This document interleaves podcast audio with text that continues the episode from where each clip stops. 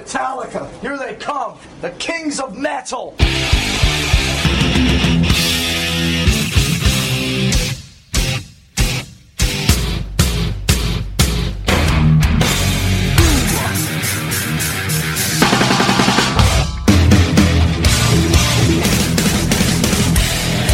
On burn. This is John from Bukasa. You're listening to Metal Up Your Podcast.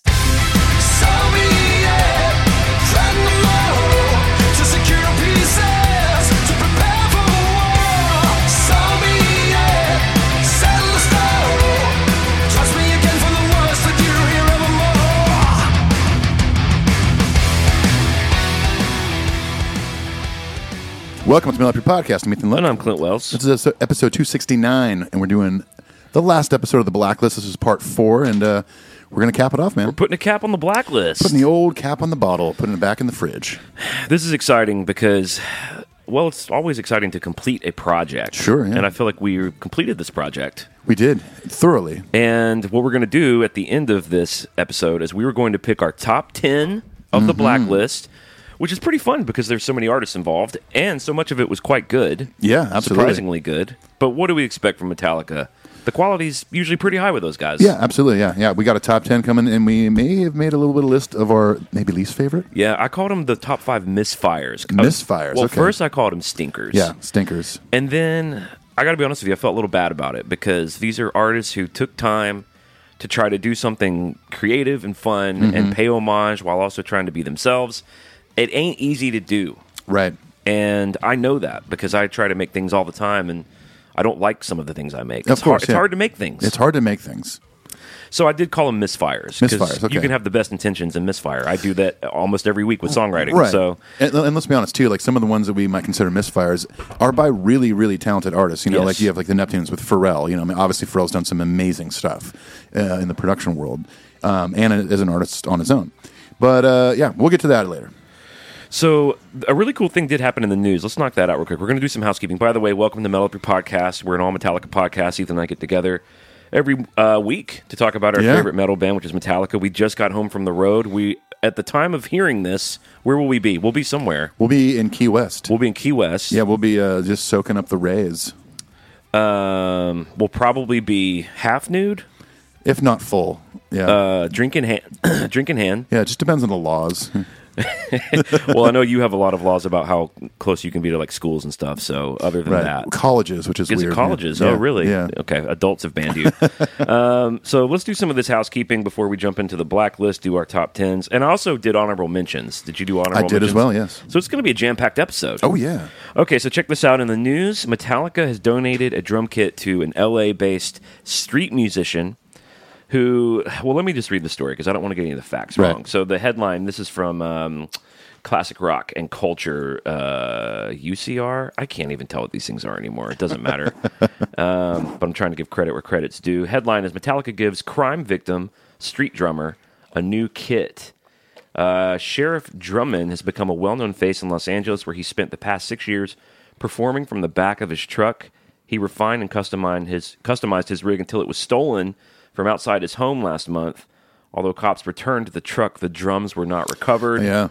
So somehow Metallica heard about this. A, re- a representative presented to Drummond, which is Drum Man, Drum man. Yeah. a new Tama kit. Of course, Lars has been a faithful Tama endorsee Forever. for his entire career. Yeah. Based on advice he got from Neil Peart. It's crazy. Remember that? And Neil Peart wasn't even really a Tama guy for most of his career. This is the statement that they made. They said, We can't have Sheriff Drummond without drums. So our friends at Metallica wanted to say, Here you go, my friend. Get back to drumming.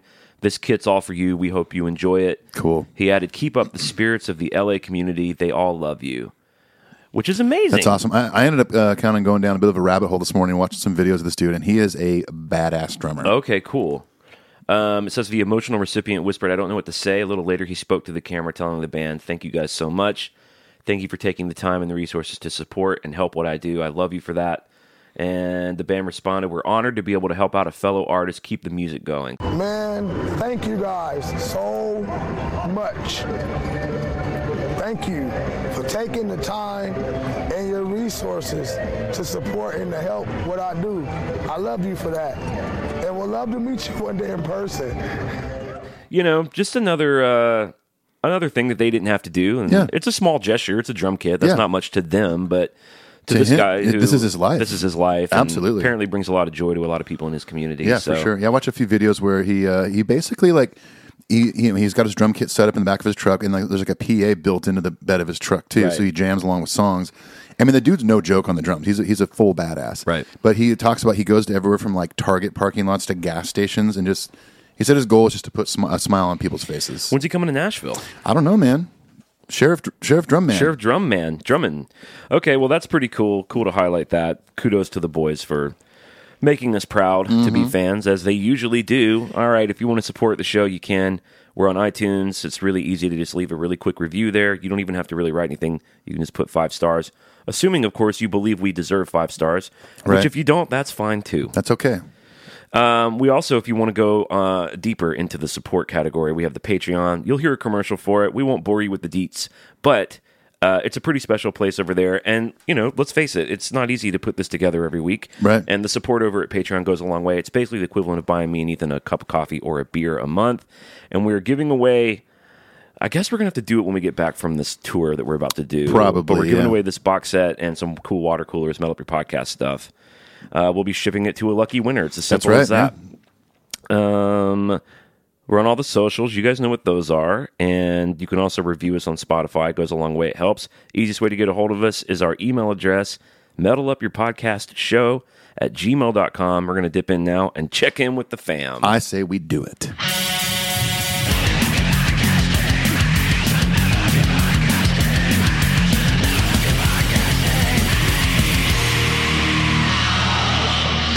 All right, our first email is from Seth Stidham.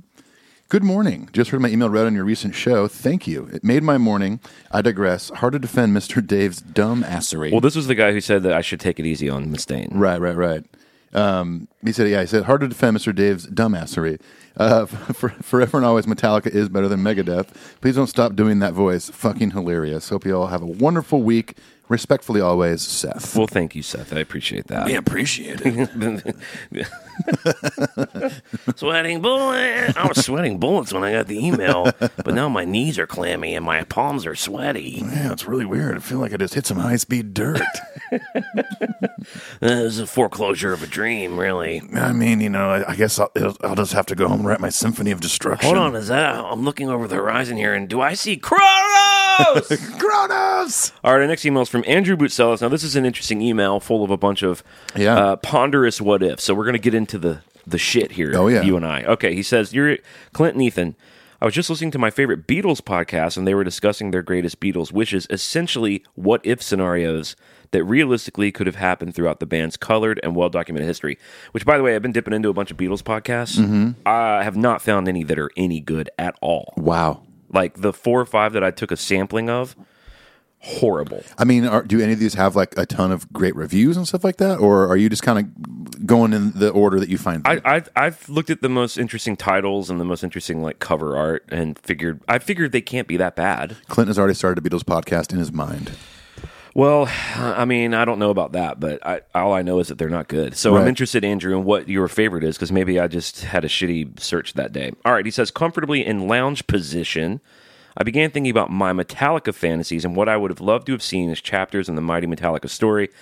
Similar to the Beatles format, I wouldn't change anything drastically that would have dramatically changed the band's history, such as Cliff surviving the bus crash uh, or Bob Rock coming into the band's life. He says, but there are a few things I cannot help feel could have happened and elevated the band. So he's going to go through a few what if scenarios. Right. And we're going to get some hot takes on this. He says, number one, one more 90s album. I think 1999 James Hetfield is the absolute peak. His voice and look on Garage Inc. are unmatched, in my opinion. I would love to have heard a post reload album comprised of studio versions of Minus Human, No Leaf Clover, I Disappear, and some more groove stoner rock jams. He says, I mean, isn't it always weird seeing that Saint Anger comes after Reload chronologically? Something is missing. I mean, yeah, I mean, it is a, obviously a drastic difference, but that was the same case going from Justice to the Black album. Yeah, that's kind of on, on base for them. Now, had they, let's say, they had just skipped over and not done a Garage Inc. or even an S and M, and let's say they did another studio record in the late '90s, would it have been maybe a bit of a hybrid from the Reload sound into that San Anger sound? I don't know. Well, yeah. they would have been a different a different spot all personally too, though. I mean. you know, Jason would have still been in the band. You know, who, who knows what would have happened? I definitely consider S and M the tra- the the another '90s album Yeah, I mean, because they played so much of the load reload material, and it was that sound, and they kind of they kind of '90s up the '80s stuff. yeah, for sure. like uh, that's my favorite version of the thing that should not be It's really, really over good. puppets, just Yeah. because it's it's darker and broodier, and you get that late '90s James vocal on it. Yeah, that's my favorite version of um, No Leaf Clover. It's my well, thank goodness for that. It's my favorite live version of Puppets is on S and M. Yeah, that's really good. Um, what else is it my favorite version of? I mean, I love that version of A Wolf and Man. Mm-hmm. The Devil's Dance is sick. They'll never do that again. yeah, Um, it's a toss up between that one and the SNM2 for Definitive Outlaw Torn. I mean, you know, if- for not doing another actual studio album in the late '90s, I mean, we got Garage Inc., which half of that was new recordings, and we got S and M in a matter of a couple years. So that's pretty. And awesome. and I will say too, like the Load Reload era, those are those are long records. I mean, there's a lot of material. Yeah. Oh yeah. I mean, of course, I would I would if you know there was another batch of 14 of those songs laying around. Of course, I'd love to hear it. Sure. but I'm not, I don't really have a problem with how it all played out because it is on brand for them, and I like that they move on. Now, moving on from Reload to Saint Anger is a bummer for me, Sure. but I like that they did it, and I like. I mean, I'm glad that they moved on from Saint Anger to Death Magnetic for sure. Absolutely. So I feel like I feel pretty content with Black Album, Load, Reload, Garage Inc, S and M for a decade. I mean, that's that's a hell of a decade. All right, he's got another what if. Says resequencing of the Black album. Okay, so this is interesting. He says for being a quote unquote perfect album, there's something about the Black album that doesn't connect with me. I think the reasoning is that it plays like a greatest hits of radio prepared singles. I also think the weakest song on the album, Struggle Within, closes it out. Two alterations would make this album perfect for me. Open with Struggle Within. It's a cool enough short barn burner to get you amped, like Hardwired. Then you go into the rest of the track listing, Inner Sandman being the massive second track. Finally, the album closes with an instrumental, expansive, spacey version of My Friend of Misery, like Jason intended. It would give the album more space to breathe and close uh, close on an epic note. What do you think about that? Well, I, I'm gonna, uh, you know, unfortunately disagree about the struggle within. 'cause that's one of my favorite Metallica songs. But you have said you thought it should open the album. Yeah, and uh, I have friends that are you know big Metallica nerds that have thought the same thing, or maybe make a playlist in that order, or sometimes you know just listen to the record in reverse, how they've played it live too. Um, Mm-hmm. I mean, yeah, struggle would be an incredible album opener. I mean, it has that whole you know. You know Mm-hmm. all that stuff. I mean, it, it- it's that sounds like a more classic Metallica opener. Yeah. you know from from records past, but um, I don't know if I want to. Other than that, I fuck mean, with what the do you Black think's a Album. weaker song on the Black album than Struggle? Um, maybe don't tread Don't on tread me. on me. Yeah, that's that's probably if I had to order them, that'd be my least favorite. Even though it's still a Episode good started song. with that killer Volbeat version though. It did. Um, all right, what do you think about My Friend of Misery as an instrumental track? I mean, I'm sure I'm sure they could have put together something really cool and epic, uh, based upon you know Call of Cthulhu and Orion stuff like that. But I mean, I, I just can't imagine the song without James's awesome lyrics, melodies. You know that great bridge with the B bender telly. Yeah, well, that would be there. He's basically Um, that- saying that My still Friend would of be there, Misery yes. without lyrics. Right. Um, I mean, it'd, it'd still be cool. I mean, I'm sure they would have approached it a little differently if there, there was no intention in writing lyrics and melodies. Yeah, I gotta say, I prefer it with the lyrics. I, Oh, yeah, I like it. absolutely. Uh, That's one of my favorites. That that is easily that's that's in my top three, probably from that album. Top three from Black Album: "Shooting from the Hip." I'm gonna say "Through the Never," "My Friend of Misery," and "The Unforgiven." I was gonna say uh, Well, I gotta put Sabbath True in there. I was gonna say Sabatru, Unforgiven, and Misery. That's tough to do a quick top three. It really is. quick top three from Puppets. A Master of Puppets, Orion, and Batter, uh, battery, I would guess for you. I'm actually gonna say uh, Damage Inc. Okay, for me, it's Orion, Damage Inc., and Disposable Heroes. All right, quick top three from Pu- uh, Lightning. Lightning, uh, Fade to Black, Creeping Death, and uh, Call of Cthulhu. All right, for me, it's for me, it's the song "Ride the Lightning," "Fade to Black," "Creeping Death." Okay, Just shoot from the hip. Not Shoot from the overthinking hip, it. man. Pew, All right, pew. well, let's fuck it. Let's do kill them all. kill them all. Uh, Jump in the fire. Wow. Uh, uh, I love that song. Jump in the fire. Uh, uh, oh, sorry. I was, if I'm doing an order, I'm gonna say Four Horsemen. no order, just top three. Okay, Four Horsemen, Jump in the fire, and No Remorse. Okay, I'm going hit the lights, uh, four horsemen, uh, no remorse. Yeah. Okay. Uh, awesome. Um, well, let's just do it and see what happens. let's do justice. Justice. Okay, uh, I'm gonna do Mm-hmm. uh, Blackened, Shortest Straw, and uh, To Live Is to Die. all right, I'm doing blackened one to live is to die. Okay. Uh, let's just do all of them. Load. Let's just do all of them. This is a quick little game. Load. Uh, I'm gonna do uh, two by 4 Mm-hmm. I know these are the first two. Ain't my bitch because I love that song. You're just looking at the track listing. I'm not. I'm looking at our, our emails right now. Uh, and then I'm gonna do um, uh, until it sleeps. Okay, bleeding me till it sleeps. Outlaw torn. Reload. Uh, I'm gonna do fixer, Yep. fuel, Hmm. and uh, I man, I gotta go with um, um, why am I blanking right now? Mar- Marian Faithful, Ma- Faithful, big single. Oh my god, Memory Remains. Memory remains.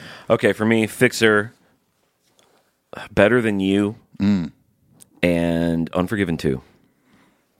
Oh, Unforgiven too. Shit. Yeah. that's a good one. Saint Anger? Saint Anger. I'm gonna go with the song Saint Anger. Okay. I'm gonna do. Um, you know, I've come around to Frantic a lot over the years, especially Yeah. when they started playing it live again. And then I'm Yeah. gonna do Dirty Window. Okay, I'm going to say Dirty Window, Unnamed Feeling, Frantic, Tight. Death Magnetic. Who definitely like Unforgiven three for sure. Mm-hmm. Um, uh, David never comes. Mm-hmm. And that was just your life. Okay, I'm going to go My Apocalypse, Judas Kiss, All Nightmare Long. Sick. Shooting from the hip. All right, Lulu. Um, junior Dad, Junior Dad, Junior Dad. Uh, Hardwired. uh, hardwired. Dream No More. Yeah. Uh, Atlas Rise. And um, Halo on Fire. I'm going to go Spit Out the Bone, Dream No More, Moth in the Flame. Nice. Wow, that was fun. Dude, it's like we just it's like we just walked out of the saloon and shooting from the hip. This town ain't big enough for the likes of our top three list shooting from the hip. pew pew. I lost my eyesight long ago. A buzzard ate out one of my eyes when I was in the desert, and I fell ill because I hadn't had any water for months because I was hunting a wanted man. Buzzard ate out one of my eyes. I can't see no good no more. But that don't mean I can't shoot from the hip and shoot you right in the bullseye. I lost my sight in one of my eyes from trying to pick a top three from every, every Megadeth record, Oh, God. and it, it, it done made me blind. Well, once I got past Dawn Patrol, I just reckon I couldn't think of any more. All right, shooting from the hip. Top three from Risk. I don't remember the song titles. Oh my god! I tell you what, it's a top something of worst album covers The one ever. about Kronos. I like that one. that was called "Time the Beginning," and then there was "Time the End." That's right. Yeah, where he sees Kronos, who is Yeah. the god of time. I see Kronos. All right, he goes on to say, "We got a few more what if scenarios here." His next one is Saint Anger, shorter songs and solos. He says, "I thought Dirty Window was the highlight of night two at the 40th anniversary shows.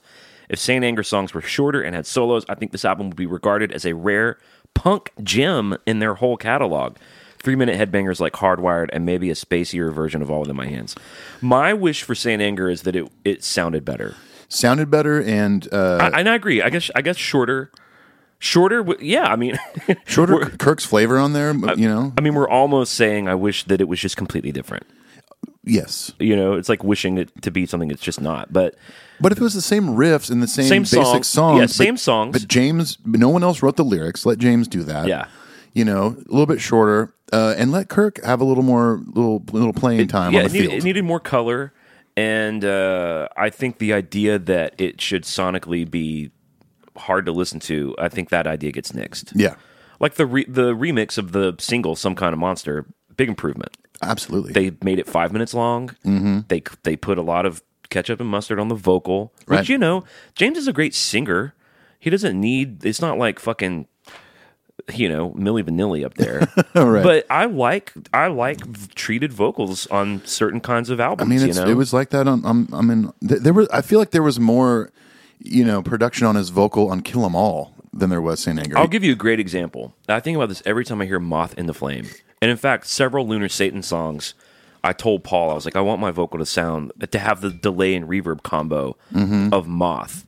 Because if you're listening to it like in your car, you can't really tell, but there's an aggregate effect. If you listen to it headphones cranked, there's a really cool delay on his vocal. Yeah. It's just treated a little bit. Yeah, abs- Doesn't for mean sure. he can't sing. It's not tuned. I mean, it's probably tuned a little bit. it's just fit. It's but- you know, it, it also that those kind of production choices on someone's vocal, um, also are fitting to the song too. You know, like you might not do that on the song "Hardwired," but "Halo on Fire," sure, put some ketchup and mustard on there, a little bit more at least. All right. Lastly, he says a solo country James album. Yes. Which we've talked about for years. He says we all demand this one, don't we? It has to happen.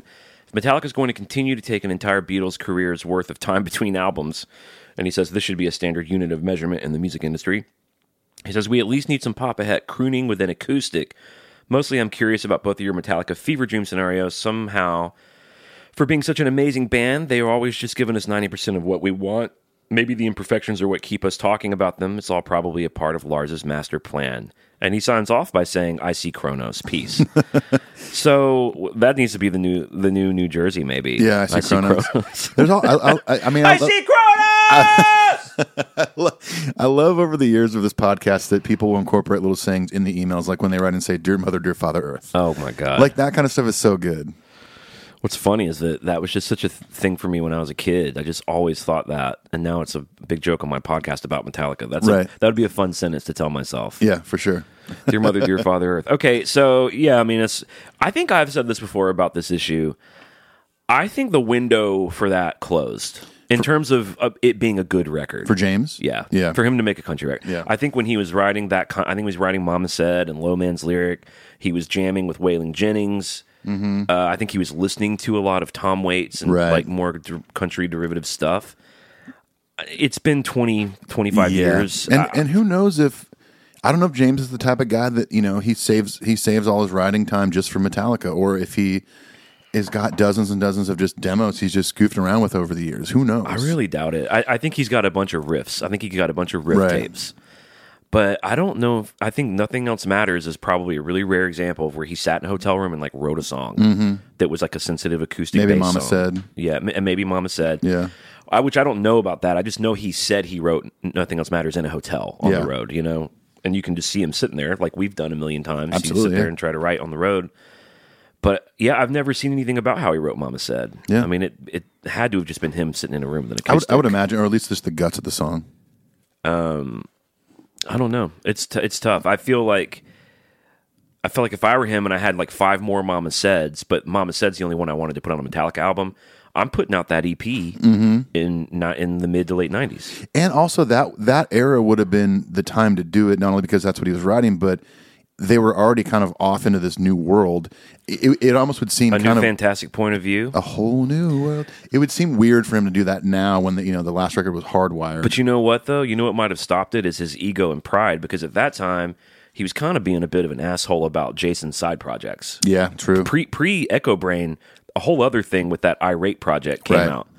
So if he's the guy going, it's Metallica or nothing, Mm-hmm. you you knuckleheads. he can't do that himself. I mean, it'd be hypocritical. I think it would have been, even though he was singing on you know uh, Corrosion of Conformity albums. I mean, he was guesting on stuff. Yeah, guest, yeah, guesting is a little different. but Obviously, I guess for him to have put out a solo project would have undermined his own sort of philosophy Mm-hmm. about the family. yeah, I can do it, but you can't. That seems a little. You know, So the question is, I mean, and of course, I'm not turning down anything that James wants to offer me creatively. Sure. But, but if if we're being honest, do you want to hear the late '90s country James album, or do you want to hear 65 year old, you know, potentially divorced? I don't know. I uh, mean, maybe maybe I would like to hear you know an extra twenty five years of life in those songs. You know, of living. Yeah. You know, going doing another- and going to rehab twice in those twenty five years. You know, um, I mean, most of my favorite country albums were made by artists when they were young. sure, sure.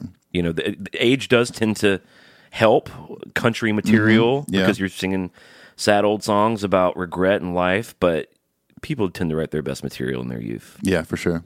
you know.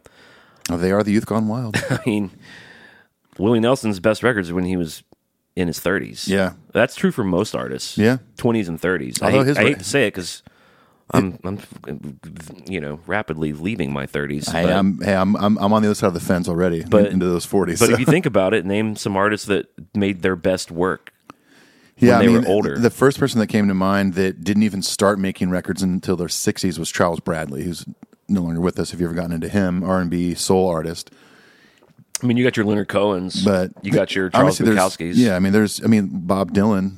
I mean, would you consider his best stuff in the sixties and early seventies? I mean, easily not only his best stuff, but the best music almost ever was done in the '60s, Right. When he was a kid, Right.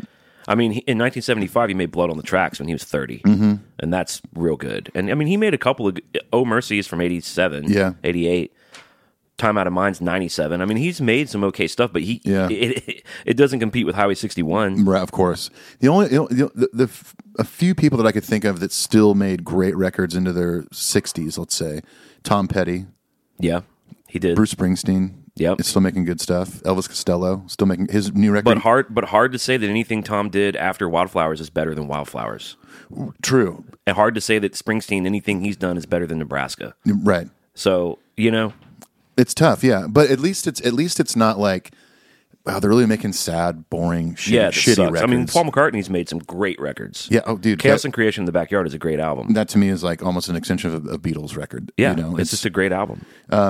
you know, and, and of course, you know, Bruce Springsteen's done stuff like the Ghost of Tom Jody, The Rising, great stuff in the 2000s. Um, but of course, yeah, nothing might top, you know, I someone's think favorite Ghost of record. Tom or- Joad is early '90s. Ghost of Tom Joad was 96, I believe. Yeah, But uh, The Rising was early 2000s. yeah. E- either way, th- it- it's possible. But no one's gonna put The Rising up against fucking Born to Run. dude. no, no. That's what I'm saying. So, you know, and it, I don't know. It's not even really fair, I guess. You can't really compare an artist to their previous work. Mm-hmm. Like, I would never say to James, well, don't even bother because uh, you're not Right. 35 anymore. Right. But I'm just thinking out loud. I'm Yeah, just thinking sure. about it. I, I'd rather. I, it would be a bummer if he did it and it wasn't good. Wouldn't that be kind of Uh, a bummer? Of course, unless he recorded at the Smokestack with all of us as his backing band. that would be pretty fucking sick. Dude, can you imagine? Oh my god. Um, well, thank you, Andrew. That was a very fun email. We do need to zip through this. We're, this, we're taking up some time, but uh, Yeah, for I do real. appreciate that. Yeah, the what ifs are always a good time. All right, our next email is from Sanwal A- Abbas. Um, hey, Clint and Ethan. I've recently rescued a cat whom I've lovingly named Frodo. Well, because we have fun with his name, we call him Samwise. Right, Samwise. So he's now got Frodo in his Oh, life. Sam, I have a cat now. He- he wears the ring I for named me. him Frodo Sam after you and me And our journey, and Gimli. Legolas. he says, man, I still can't believe For that. the Eye of Sauron. well, the orcs were forged in the hellish uh, landscape, and the Eye of Sauron watches us all. Tom Bombadil trouncing through the Black Forest. yes. I got to rewatch those. Those are fun. Uh, it says, man, I still can't believe they actually performed Fixer. I remember I used to spam the fuck out of Metallica's Instagram comments saying, Fixer, please. I now love the song even more than I do. I noticed Kirk was. Kirk has writing creds on that song. So, what riff do you think he contributed? Uh, Kirk's writing credits are very interesting when it comes to uh, Reload, if you ask me. Hope he, uh, both of y'all are healthy, happy, and kicking ass into year five of Metal Up. Uh, your friend, Sanwal, Samwise Abbas from New Jersey, Pakistan. Nice. Hard to tell. Well, hey man, listen, I'm, I'm sorry, I'm, I don't mean to be a stinker and correct you, but we are in y- year six. We have finished five years. What did he say? Oh, you're just saying uh, in, Oh, into year five. but we're hey, we're we're a year ahead of that, man. We we Are finished we into five- year six? This is this this will be this we we are starting our sixth year. We had our fifth anniversary. okay, cool. How old are we? I don't know which parts Kirk's responsible for, but I know that anytime he's involved creatively, it's better. M- Maybe that bitch and bridge riff. Maybe. don't know. Maybe the main riff. Maybe I mean, he did write a little riff called Inner Sandman. I've heard of it. All right, Garrett writes in and says, I was searching through podcasts for interviews with the members of our favorite band. I found a couple with Kirk Hammett, and as fortune might have it, I stumbled upon your guys' show. Jumped in and listened to a couple of the recent shows, particularly the 40th anniversary ones, as I was in San Francisco for them. So cool to hear from fellow musicians and people who share that deep seated passion for the greatest band of all time. I was immediately hooked, went back to episode one, started listening to everything from the beginning. I really love all the topics you've chosen and wish I could be part of some of those conversations, as I'm sure many others do, lol. In one of the episodes, one of you listed Dream No More as one of your top 10 favorite songs. I really love that song too. Reminds me of a modern day The Thing That Should Not Be. With the contents of the writing, maybe not necessarily the sound, but just thought I'd share that. Yeah, it's definitely it's one of the Cthulhu uh, mythos songs, one of the HP Cthulhu Lovecraft Awaken. songs.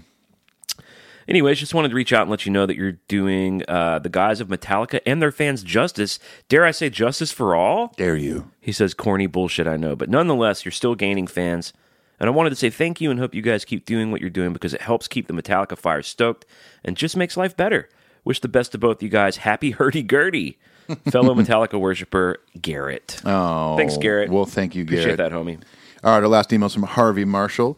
Hey, Clinton Ethan, I hope you guys are doing well. I really enjoyed the 40th anniversary episodes you did with Paul. Paul? It felt like I was hanging out with you guys and watching the shows too. The 40th anniversary shows got me thinking. Will the band keep touring until their 50th anniversary in December 2031? James will be 68 years old. Lars will be s- turning 68. Kirk will be 69, and Robert will be 67. I'm curious to hear your thoughts on this topic. Do they uh, play fewer shows each year so they can make it to 50? Do they play less songs at each show? Do they retire some of the faster songs like Battery, Black, and Fight Fire? Do you think they'll retire from playing live shows completely after their 50th, 50th and keep making albums? Of course, the physical and mental health of each band member is the most important thing in this decision. Would love to hear your insight. I'm grateful. I'm grateful that this amazing band is still out there kicking ass after 40 years. I can't wait to hear some of your new music from them, hopefully this year. Thanks for all the hard work you guys put into the show. We listeners much appreciate it. Keep up the great episodes. Thanks, dude. Harvey Marshall from Indiana, New Jersey. Uh, I, I mean, I don't, know- I don't know if they make it to fifty. I mean, I'm sure they'll try. I think they're smart enough to know when to hang it up, though. I think they're doing a lot of shoring up right now, Yeah, in my opinion. yeah. Uh, Why? I don't know. Maybe because they don't know about the future. Maybe the the- future's uncertain. Maybe they're like the planes coming in for landing. I mean, I don't know. Um, I could see one more record, one more tour cycle, realistically. yeah, it gets into you know uh, the, to to bring it into sports a little bit. So like Tom Brady is you know got bounced out of the playoffs. He's Mm-hmm. the oldest and most successful of his age quarterback in NFL history. Right. He came out today and said he doesn't know if he's retiring or not. It's a game they all play. Yeah. They're trying to figure out what they're going to do. Um, and in fact, to bring this actually more closer to home here, the latest Tool album is uh, it's about a lot of this. It's there- there's a song on there. It's the best song on the album. Cracked its way into my top five of all time, called "Invincible." Yeah. and the whole song is about um, uh, basically an aging warrior and knowing when to bow out, Mm-hmm. Yeah. knowing when it's too late, knowing when you've hit your prime or you pass your prime. It deals with all of those things. Yeah. Because Maynard James Keenan's of a certain age, and it's a metaphor for Tool as a relevant rock and roll band in this climate. And it's really about him as a man, you know? And they're going to have to wrestle with that. That's what Tom Brady's wrestling with. When do you, Yeah. when do you because here's what you don't want to do if you're Metallica. Because I have an ego. I'm a musician. You don't want your last thing to be stadiums and arenas sold out all around the world to getting those getting those dreaded emails and updates and text messages and phone calls that the ticket sales are low. Mm-hmm. Reviews for the album aren't good. Right. Um, you know what would be really good is if you could team up with Megadeth so we could sell some tickets Yeah. Right. because you look at all these bands that really aren't making great albums. Mm-hmm. No offense, and probably can't sell a lot of tickets on their own. So you put a bill together, a nostalgia bill, Yep. or you start a cruise festival, Yeah. Right. and you kind of just grift and and fleece and try to make some money. Yeah. For sure. Do we want to see Metallica do that? Do they want to see themselves do that? I think the answer is no and no. Because they've been the kings for so long, Right. And when you're the king, you don't want to not be the king anymore. I mean, the good thing is, as long as the songs are there and the riffs and whatnot, you get in the studio, that magic can happen. As, Yeah. as- you know, as far as making a good quality sounding record, as long as the songs are good, it, it'll kick ass. And they got Greg. They got a great partner Oh, who who at this point knows how to make a good album with Mm-hmm. them. And I I you know if Hardwired was like a 6 out of 10 for me or like a 4 out of 10, I'd be pretty worried, but Hardwired is like a 9 out of 10 The for hardware me. is amazing. Yeah, absolutely. I mean it's it's it's definitely better than Saint Anger. But they got. I mean, they got to think about that. And I, I think honestly, I think it'll be James or Lars first to to bring up that idea, or or maybe talk about that decision. Like, hey, I'm I'm not I'm not able to give what I used to. Well, right. Well, Yeah. I think yeah, I think uh, that brings up a really good point. So I think there's a physical boundary here where it's like I can't physically play battery the way battery needs to go, Mm-hmm. and so I'd rather just not do that than play a shitty version of battery. Yeah, Um, so there's like a physical thing, and then there's also just the like if we can't be at the top, I don't I don't want to sell I don't want to half sell out an arena. yeah. And have to pad an arena. You know, I think I just think there's legacy things in play. Do you think that maybe Lars would be the last one to give it up? I think the last one to give it up would probably either be Robert Kirk. I think they're going to just do whatever the the head guys want to do. Forever. Right. Yeah. Of course. Kirk, yeah. Kirk's not retiring. No, no. But I, before but I the- could see James maybe like. I could see James maybe bringing it up, like, "Hey, I can't do this like the way I used to," or, or like, you know, creatively, I'm, I'm, I'm at this place, and I, I could maybe see Lars trying to like, kind of snap him out of it or talk him out of it, just because Lars is just, just the biggest fan of Metallica, um, but he's also a really smart person. I mean, he, he might be able to see the writing on the wall just as clear. I think James wants to do it less than Lars, mm-hmm. but I think Lars it's harder for Lars to do than James. Yeah, It's harder to play those songs on drums every night than it is for James to play and sing them. I think, from Yeah. what I can tell. Yeah. Like you watch Lars play now, he's concentrating hard. Mm-hmm. I think it's it's more physically demanding to do. It his absolutely job. is. Yeah. So I think you have that interesting balance there. I, I think Lars loves it more. I think James loves it. Yeah. But I, there is a sense of James that I that I intuit that might be wrong. It's just my opinion that he would rather be at home. He's a pretty solitary individual. Mm-hmm. Right. Uh, very private guy. I think he feels like he's accomplished a lot, and he has. And I feel like there were moments of the of the Worldwide tour where it seemed like he was just doing his job. And obviously, you know, he was worried about being healthy out there, and he Yeah. obviously wasn't. Mm-hmm. You know, so the whole fifty shows a year thing. I mean, he had a relapse when he was on the road. So Yeah. to him, the road is a symbol of not even a symbol. To him, the road is something that's like diametrically opposed to his health. Yeah, for sure. So I can see him being like, "Well, I, I'm down to make another record, but another three years of stadiums and arenas. Can we even sell those tickets?" Yeah. the lighting director told me when he was telling me about all their production stuff, he was like, he he said it in a cool way. I don't I don't want to put it in a weird way, but he was like, these guys really can't believe people just want to see them play. It's very important to them that there's a lot of cool shit to look at. Yeah. and which kind of surprised me because I'm like, dude, they don't need any of this stuff from me. Right.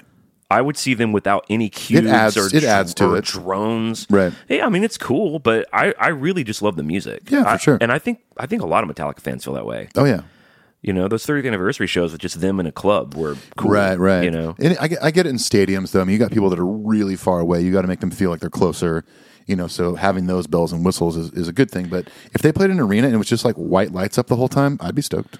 I just think there's a lot of legacy optics to think about. I- Mm-hmm. I- you know, it's just a lot to think about. And then, of course, the, the bottom line is they, they all four have to want to do it.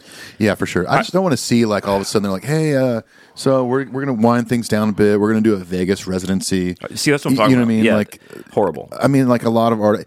I, I almost feel like it's it, it's a bit okay for when like younger artists are doing it. Like Katy Perry, for instance, she's done a Vegas residency. Mm-hmm. Uh, Gwen Stefani is in her early fifties, but she still looks amazing, performs amazing.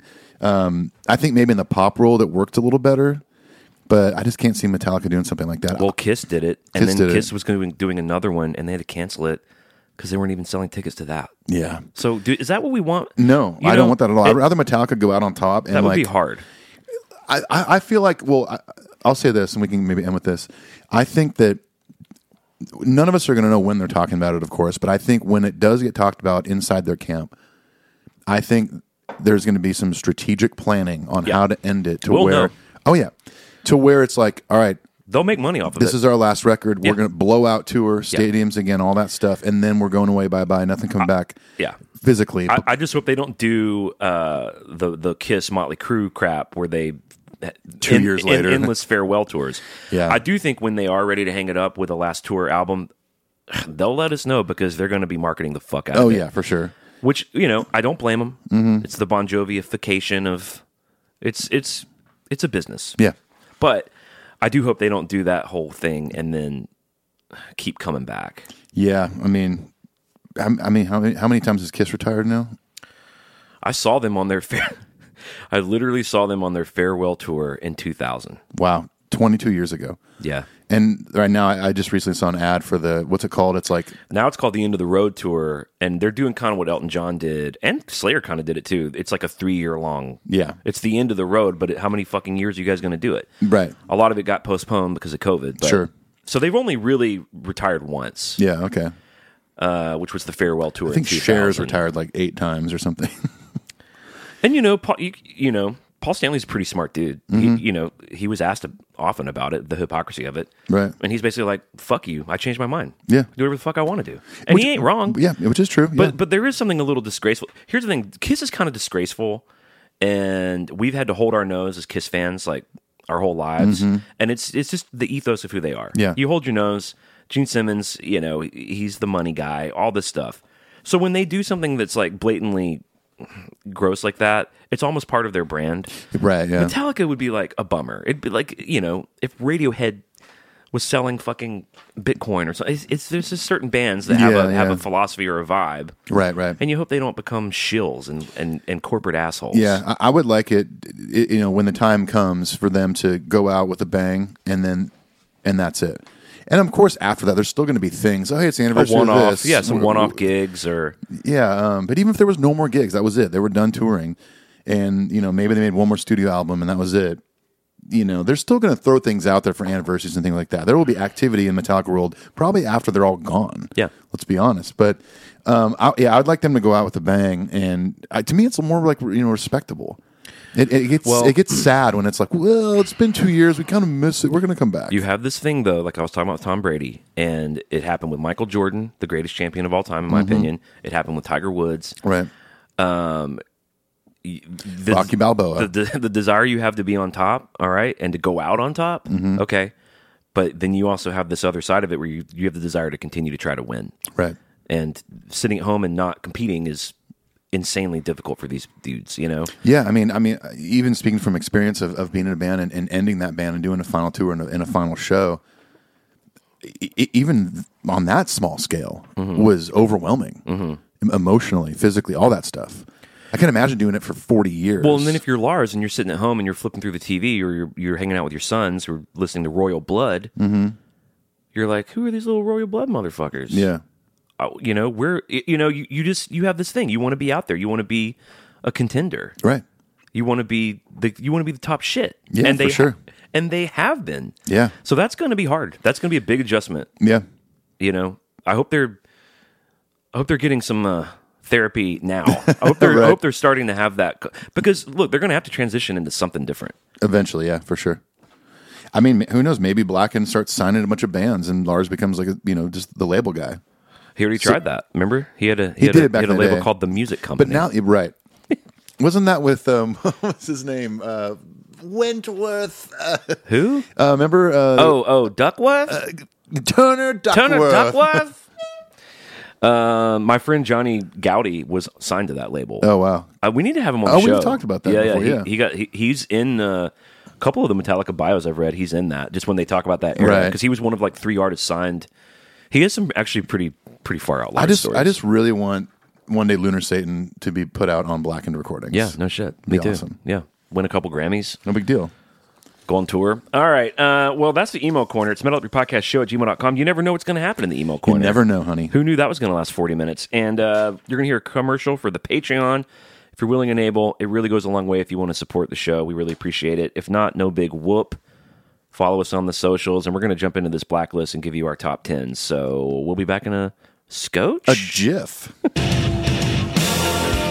Hey everyone, Clinton Ethan here, and we want to tell you about a little thing called Patreon. Patreon is an easy and interactive way to support the people who make the things that you love. For as little as five bucks a month, you can ensure that Metal Up Your Podcast can continue to grow in quality and content. That's equivalent to a cup of coffee or a beer once a month. Not only is it easy and affordable, but we've made it a priority since day one to give back to our Patreon community. We've given away deluxe box sets, rare vinyl, black and whiskey, Concert tickets to SNM2 and Slane Castle. all four of our Cover Our World Black and EPs, 26 quarantine covers, and Lunar Satan demos. Invitations to exclusive Zoom happy hours, the ability to ask our guests like Jay Weinberg of Slipknot, Lizzie Hale, and members of the Metallica crew your very own questions. and eligibility for our Metal Tales series, where you can be a guest on Metal Up Your Podcast and tell us all about a notable Metallica show you've been to. Subscribe to Patreon today and immediately get access to years worth of bonus content. Thank you for supporting the people who make the things that you love. Peace. Adios.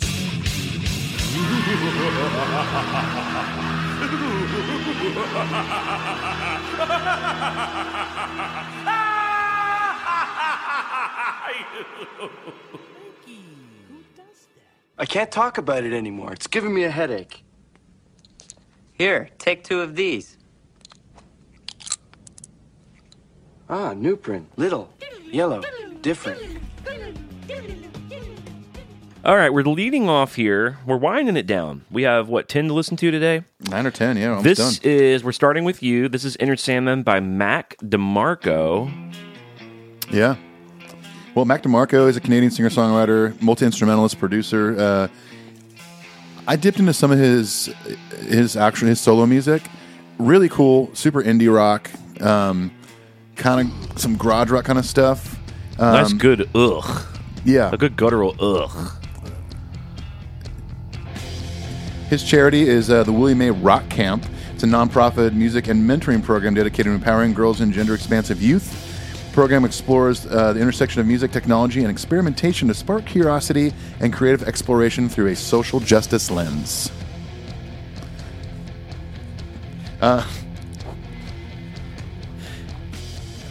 Well, that sounds interesting. So far, uh, very verbatim. With worse guitar tone. What did he say? What did he say? Cheese? Cheese! I thought he said jiv. Jiv. Jiv! Maybe he's talking about jiff like peanut butter. Oh, well, maybe so. Inner sandwich man.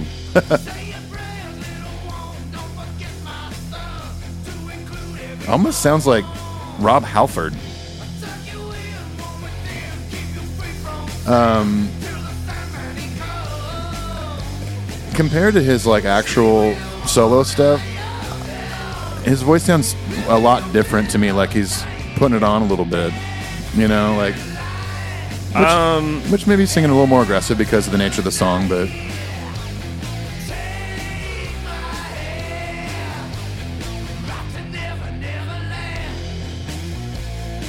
it's got some attitude. It's got Little some attitude, attitude, but- you know.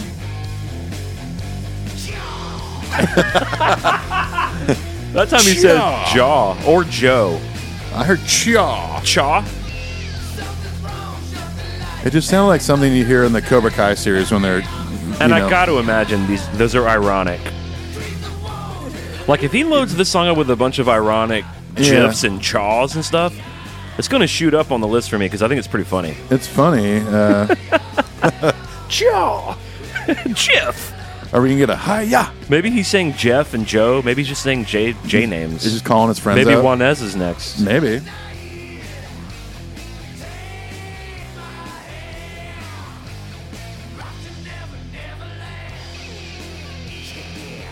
Oh, we got a chair.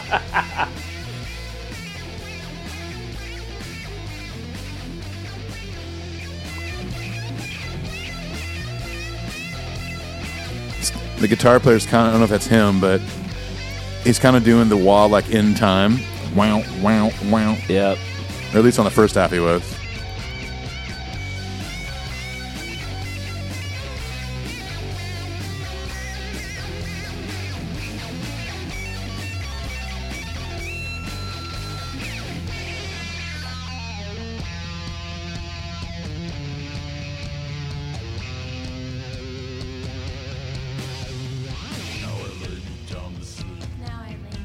Whoa. I am Kronos. I see Kronos. You see me.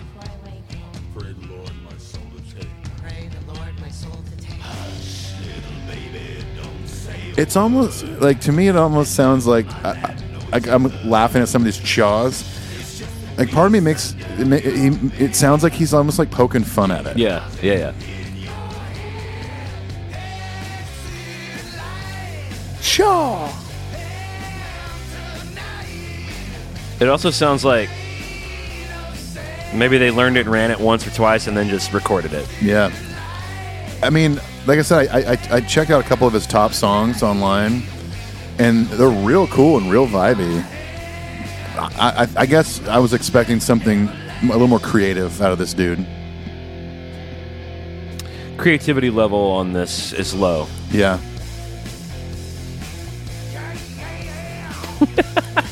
it's like he's trying to. Com- comedy level's pretty high. Comedy though. level's good, yeah.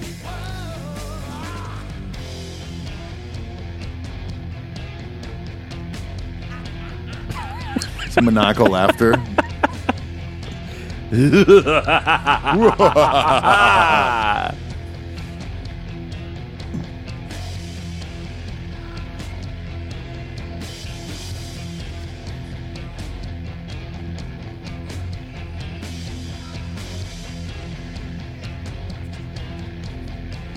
I wonder what I would think about this song if all I heard was this version of it. I wonder if I would like it. I don't know I wonder if I if would. the power of the song comes through this performance. as a song. Maybe. That's really hard. That's a hard thought experiment. Whoa. Little jazz Little odyssey. at the Jazz end. Odyssey at the end. Zoot Zoo Riot, Don't like a bottle of beer. blow like a bottle of Don't beer. see Ryan. It sounds like the opening to uh, Last Exit on Vitology. Yeah, totally does.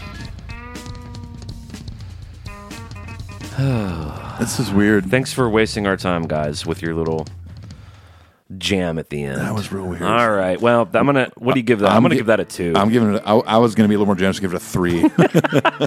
What's, which is funny because I think I liked it more than you. But yeah, Yeah. that's a two. yeah. All right, this is Rina Sawayama, who is a Japanese singer songwriter, model, and actress based in London. Cool. My old job. Right. Exactly. She was in a hip hop group with Theo Ellis, bass player for Wolf Alice, which I'm a big Wolf Alice fan. They're a Oh, awesome. UK based. I played some of it for you when Yeah, we've yeah. Mm-hmm. been traveling. Great rock band, female fronted rock band. So I guess she was in a hip hop band with the bass player. That's in, cool. In 2017, she ranked in Guardian's 18 for 2018 list and was in Dazed magazine's 100 People Shaping Culture in 2017. wow. Her charity's Positive East, which offers comprehensive and holistic range of HIV support and prevention services. Very cool.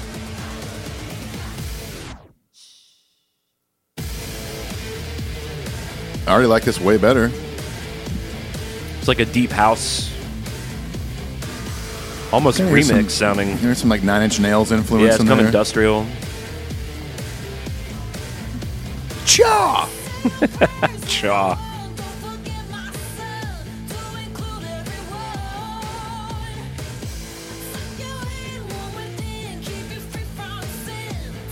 She said, suck you in. Suck you in. You know what James used to say in the 90s? F you in. I'm going to censor. We have children listening. Earmuffs.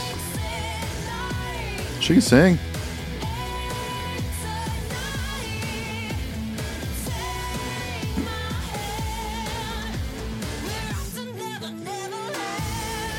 Yeah, it's really her voice and the kind of Nine Inch Nails drums. Was that a James? Was that a demon? Oh, that sounds like samples. Or it was a demon. Could have been a demon, yeah.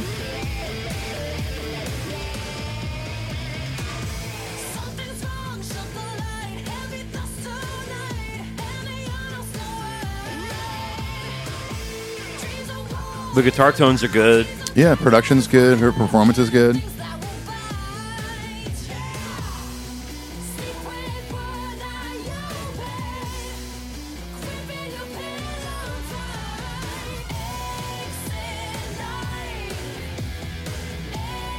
Harmonies are cool. I mean, I like this better than Weezer's. Yes. Oh, yes. I like it better than uh, Mac DeMarco's. Yeah. I have to say.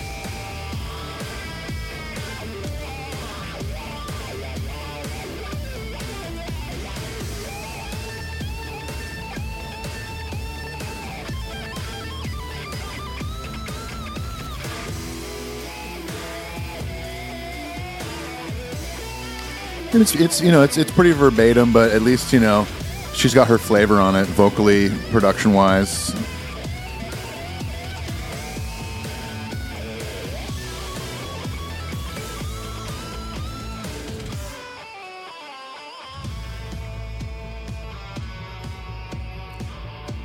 It sounds like uh You own.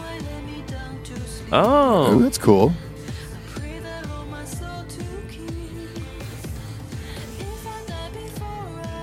Oh. A little like- Eastern harmony. Dig thing. that.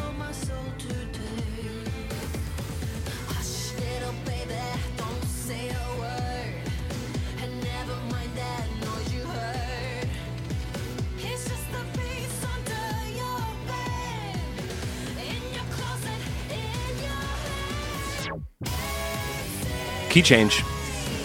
Just modulated up a whole yeah, step. yeah.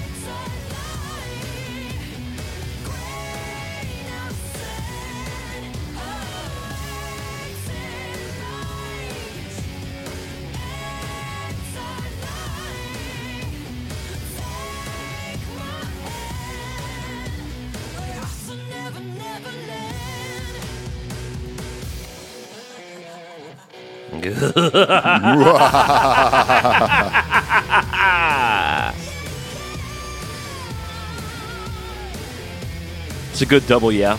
Yeah, what's good? Yeah, yeah. Cha.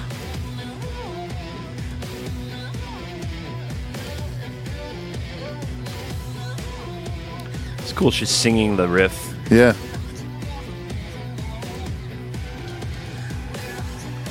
I like some of the sounds. Mm, Yeah, for sure. I gotta give this one a four. Yeah, I was I was not thinking about that four. It gets a four over a three because of the some of the production. Yeah, there's the, the efforts there. I mean, the production's cool. Her performance was great. Um, I probably won't listen to it again, but No, can't imagine it. All right, Yeah. what do we got next? We have Unforgiven, the Flatbush Zombies. Flatbush Zombies. Yeah, they're a hip hop group from the Flatbush district of Brooklyn. Okay. Uh, the band consists of Michi Darko, Zombie Juice, and Eric Arc Elliott. Little zombie juice. Little Zombie Juice. Uh, their charity is Save Our Stages, which is a cool one we're very familiar with over the last uh, couple years during the pandemic. Um, yeah, the organization's awesome. They're, they're, they raise money to help independent venues all across the country stay afloat. so who's singing? That's James Hetfield. Oh, this It's- is this has stems also. It stems on it. Yeah, it's uh, it's slow. It's slowed down. oh, they slowed it down. I think it's good use of it though.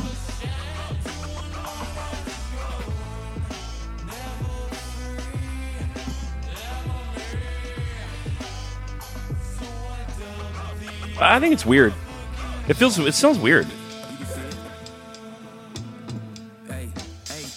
A paranoid mind is a crutch. Like anything sitting for a while, gon' rust. That's why I stand out. Oh, so original lyrics. Yeah. Hands out, something you don't know about. The hustle got hard, I had to move about the house. I was 16, hiding condoms in my couch, but the seed gon' sprout. The That's cool how they sampled the life ain't fair, that's why nylon string. now. My reflection is a martyr's own. And God knows I be verbose. That's why my words always feel close. I've been I mean, dude, this dude's flow is awesome. aggressive, they won't catch me. I euro stepped in it's destined.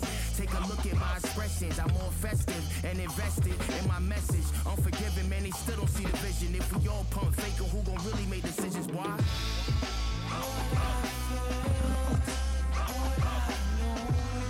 I mean, I guess it's for a hip hop group. It's probably kind of tough. Like, what do you do with that? Like, we want to do Unforgiven. I've actually for the other more hip hop oriented ones, I thought, why didn't they just rap like write something Like these so dudes, I, yeah. I actually really like the. I, I wish I could see the lyrics. Yeah, I mean, assumedly they tie into the theme of right. Yeah, a life of regret, yeah, self hatred, lack of self forgiveness. right. The slowed vocal is is weird.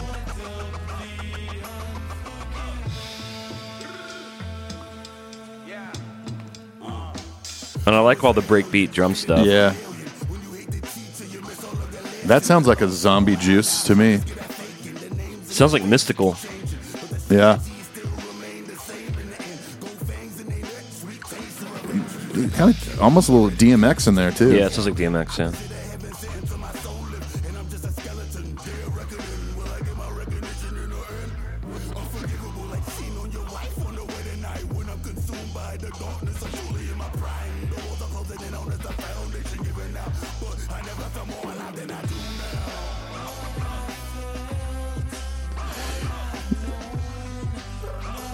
I mean, you're, you're you're not digging the slow down vocal as the chorus, but overall, I'm I'm I'm actually enjoying this. Pretty ambitious. Yeah.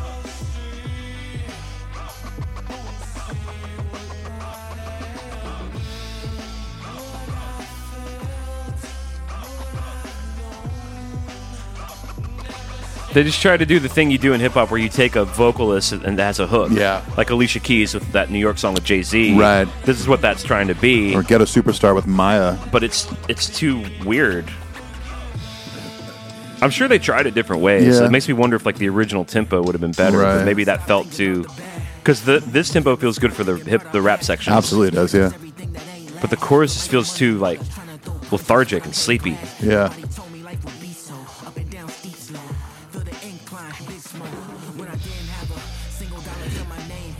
As far as like what we've listened to on this entire thing so far, uh, this not being like a traditional band, this is up there for me in comparison to anything else that's like more electronic, hip hop oriented. You know, Yeah. oh, that's cool. Did you notice the the clean solos in the background while he was doing that verse? I did not notice that. yeah,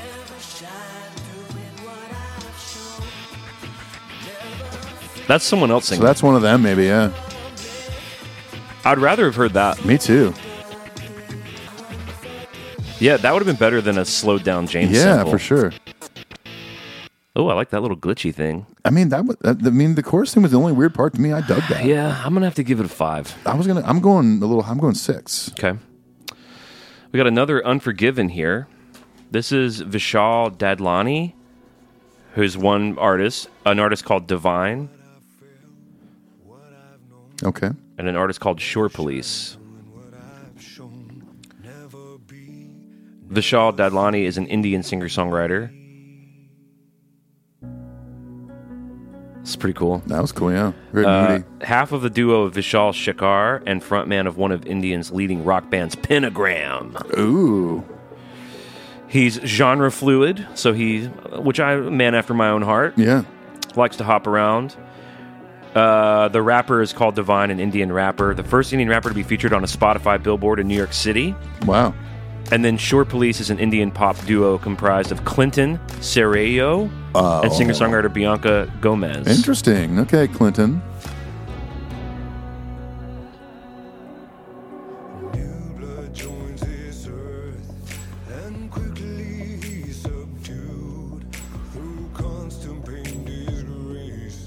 Almost sounds like a country singer.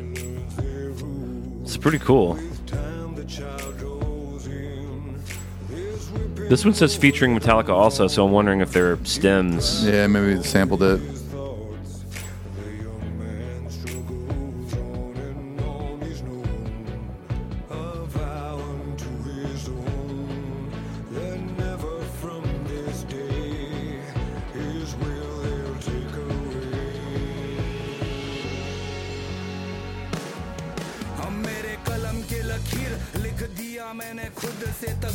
So that's divine. Okay.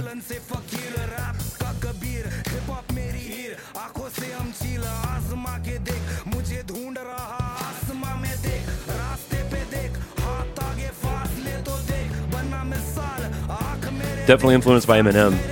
Yeah.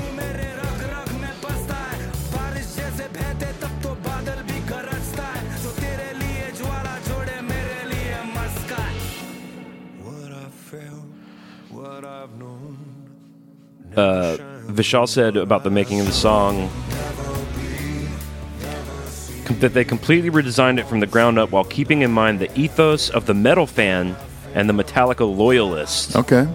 That's why the angst and aggression from the original uh, was important to retain. Gomez adds, We kept it powerful in terms of the drum sound, rearranged the format of the song, which was unpredictable for fans who've grown up with it.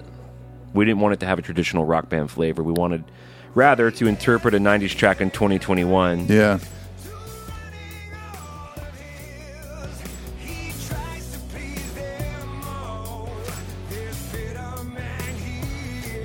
So this is Short Police. Yeah. Charity is the Dharavi Dream Project, which is a hip hop movement started in 2014 in the largest ghetto in Asia. Okay. to discover, nurture, mentor, and showcase emerging under resourced hip hop talent from Dharavi and across the world. That's cool.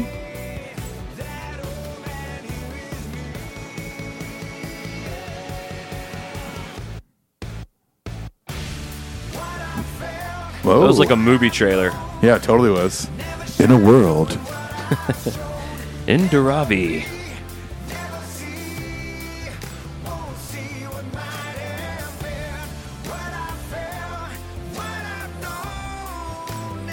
Yeah, I said this last week, man, but this is just one of the best songs of the 90s. Absolutely. And to think about this song being on a, the same album as Nothing Else Matters. Yeah. Uh. Just two monster I know, man. ballads. Well, it's pretty fun. Yeah, I'm going to give it a five. I was gonna go four. I mean, uh, that sounds insulting, but I mean, I enjoyed it, but it it, it wasn't like a mind blowing experience by any means. Um, so this is another one for me. So this is Jay Balvin. So this is this is going to be one of those Yeah. club kind of DJ ones. Jay Balvin is a Colombian singer rapper known as the Prince of Reggaeton, Yes. which is a genre of music that originated in Puerto Rico in the mid '90s. He sold 35 million albums. It's pretty crazy. Charity is St. Jude's Hospital. Everyone knows what that Yeah. does. Right here in Tennessee. Resources for kids who have been diagnosed with cancer. Yeah. None of the families pay for anything. Yeah. They do, I've got a couple of friends that in, in Memphis that work there. They do really good stuff. It's fucking amazing. Yeah.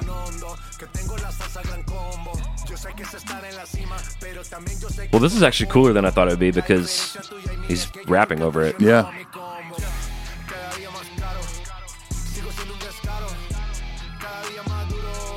To get my wife to tell me what he's saying. Yeah, that's right.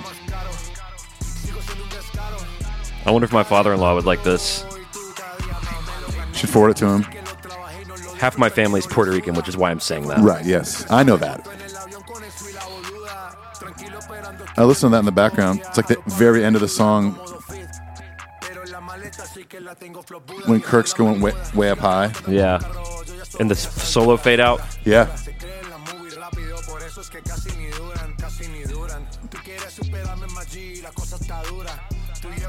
I mean, this is pretty sick. It's pretty creepy. Yeah.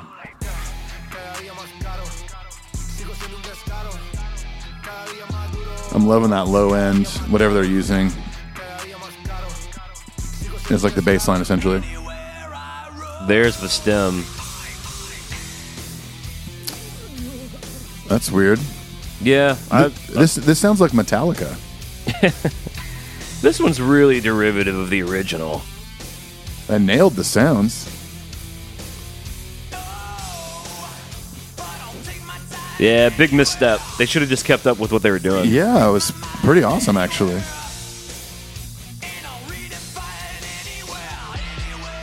There we go. See, that's cool.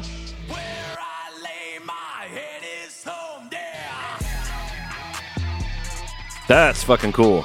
Like that's rad. That was cool too.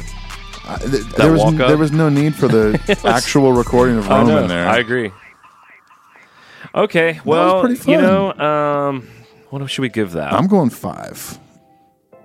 yeah, it would have been a six if it hadn't done that weird ninety seconds of the actual Yeah. Rome that did not fit at all.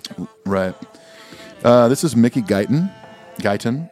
Which our mutual friend Jackson Epley, he used to play for Mickey. Guyton. Yeah, so she's a um, American country artist uh, raised in Texas. She was exposed to various types of music at a young age. Material uh, incorporates a lot of elements of uh, contemporary country and R and B music. Um, her charity is the United Negro College Fund, uh, where they, they envision a nation where all Americans have equal access to college education, prepares them for uh, rich in- intellectual lives, competitive and fulfilling careers, engaged in citizenship and service to our nation. cool. Uh, Yeah, she's she's got a great voice. Well, she's really fascinating because she's in the country world here in town. Right. She's a black artist. yeah, um, and she's kind of in the R and B world, but she's kind of firmly in the country world. Here. Yeah. a lot Love of my it. friends write with her and write for her. and awesome, love it. great reputation in town. Yeah. I'm surprised that this is what it sounds like. It sounds like she's leaning more in the R and B. Yeah, definitely not. Uh, I don't hear any country in this, but uh, I, I dig this, is what I'm saying.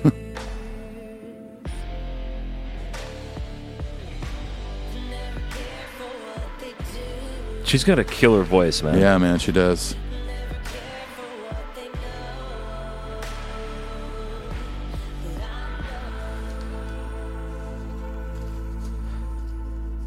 genres just really don't exist anymore.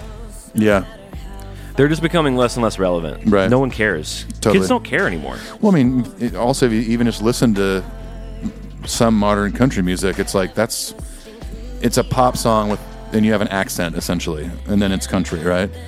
Um, I can see maybe metalheads being the ones that are maybe hang on to that genre, But you look at Halsey. She made three pop albums, and then she just made kind of an industrial rock album. right? No one gives a fuck. Yeah, You know.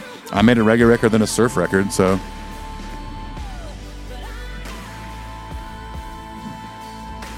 man, she could sing. Shit.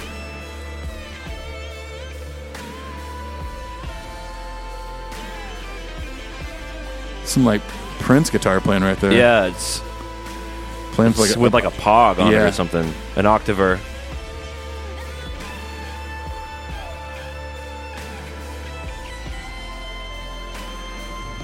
It's a cool, like little whirly in the left. You hear that, yeah, or an organ? real kind of ominous sounding. this way. Life is ours, we live it our way. All these words I don't just say, and nothing else matters.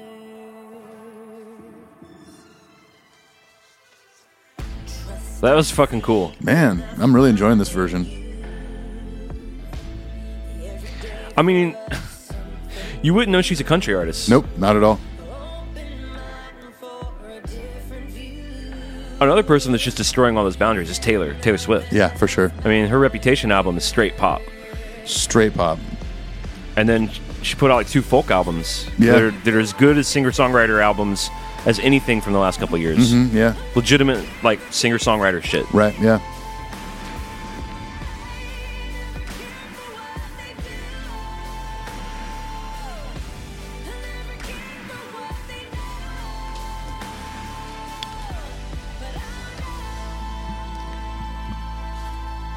Well, she hit that out of the fucking park.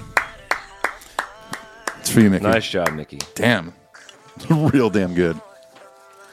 It's kind of fucking with my list here. Never trust in who we are. No, nothing else matters. Wow, great version. Wow. I'm, I'm, man. I wonder if old Hootie can keep up because Hootie's next. We'll see. I'm, I mean, I, I'm giving that. I'm giving that an eight. I really, really like yeah, that. I'm going to also give that an eight. Yeah. All right. So up next, Darius Rucker, another Nashville-based country artist, Mm-hmm. uh, which is this really strange sentence to say, having grown up on Hootie and the Blowfish, Of course, yeah. whom I was a fan as a kid. Um, but carved out a hell of a career here. oh yeah, for sure. Highly respected. He's kind of from uh, our drummer Parker's neck of the woods. He's Mm-hmm. a Carolina boy. right. Yeah. I've only heard good things about the guy. Very respected guy. In Great town. reputation. uh, Yeah. Great reputation. Um, his charity is MUSC Children's Health, a medical university in South Carolina. So that makes sense. Cool. I believe he's from Charleston. All right, Darius, let's see what you got, baby.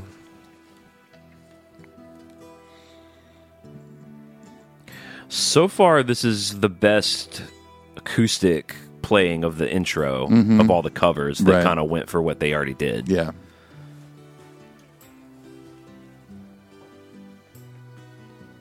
Sounds like a string quartet as well. Mm-hmm. Ooh, a little steel. Love that.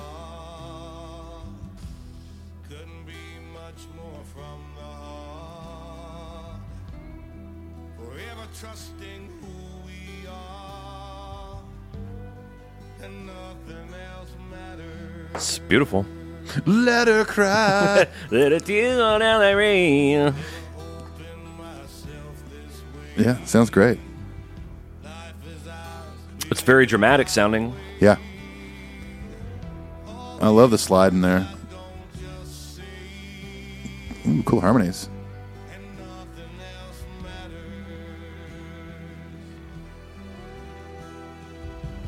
Trust I seek and I find in you.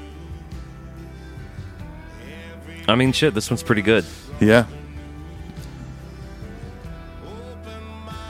Like, if you didn't ever hear the original and you heard this, you would be like, fuck, this is a good song. Yeah, yeah, exactly. What is this? This is awesome.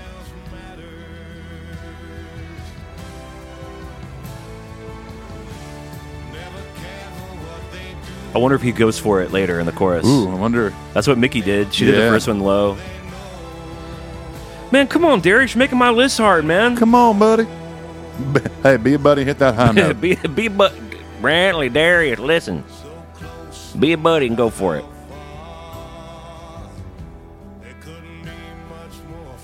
This one's more orchestral than I expected. Ooh, little mando in there. Little Yeah, it's mandolin. kind of like they were like, "Hey, let's not make it sound country." I, I don't know. It's weird. It's like they were like, "Ugh, let's not do Yeah, that." there's country elements there. Some slide guitar, I guess some mandolin, but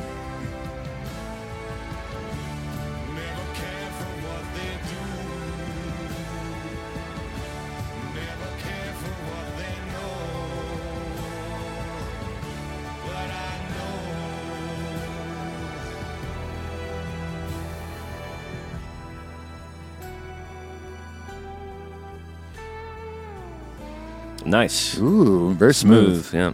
Jinx, bummy cool. Oh my god, we finished each other's. Jason, Brantley, listen. Called Jinx on you a few weeks ago. Hadn't heard from you since. Need you to be a buddy. Call me back. Buy me a Coke. Bye. Brantley, Jason, you hear that Darius Rucker cover, nothing else matters? Pretty damn good, man. Give it a listen, call me back, be a buddy, bye. Jason, Brantley, heard the cover. Love it. Not gonna let you distract me from the fact that you owe me a Coke. Need you to call me back. Be a buddy. Bye. Brantley, Jason, I got your Coke for you and also got you a mixtape of Hootie and the Blowfish. Be a buddy and call me back and get you them things right away. Jason Brantley. Got your copy of Crack Rear View. Love it. Love that song, Time. Anyway, be a buddy. Call me back soon. Maybe you can come over later. We can have some PB and J and listen to some Hootie and the Blowfish. Bye. Brantley, Jason, I went ahead and got us two straws for that Coke I owe you. We can share it like buddies. So be a buddy and let's make this happen. Jason Brantley, got your message. Glad to hear it. I'll bring the spaghetti. Big old plate. We'll put it right in the middle of the table. Two forks. We'll split the noodles. And if the night ends in a kiss, so be it. There he goes. There he goes. He went for it. Oh, So a lot of the heavy lifting's in the harmony. He- he's never been known for like a, a high range No. singer. So he's like, careful what they know. This is a really beautiful version. I mean, it's really, really good. I'm, I'm, I'm. Oh, Got the marching drum beat. Yeah. It's, it's pretty heavy musically. now this this sounds more like it's from a soundtrack. Little nod to the solo there. Yep. Son of a bitch. Jeez, Darius, old Dr. Man, I think And pretty, pretty faithful to the arrangement. I mean, this is one of those Yeah. examples of a verbatim one that's really great. Yeah, for and sure. Mickey's was kind of like that too. Yeah. He definitely stepped up to the plate and swung and fucking cracked a homer with this one, man. I'd love it.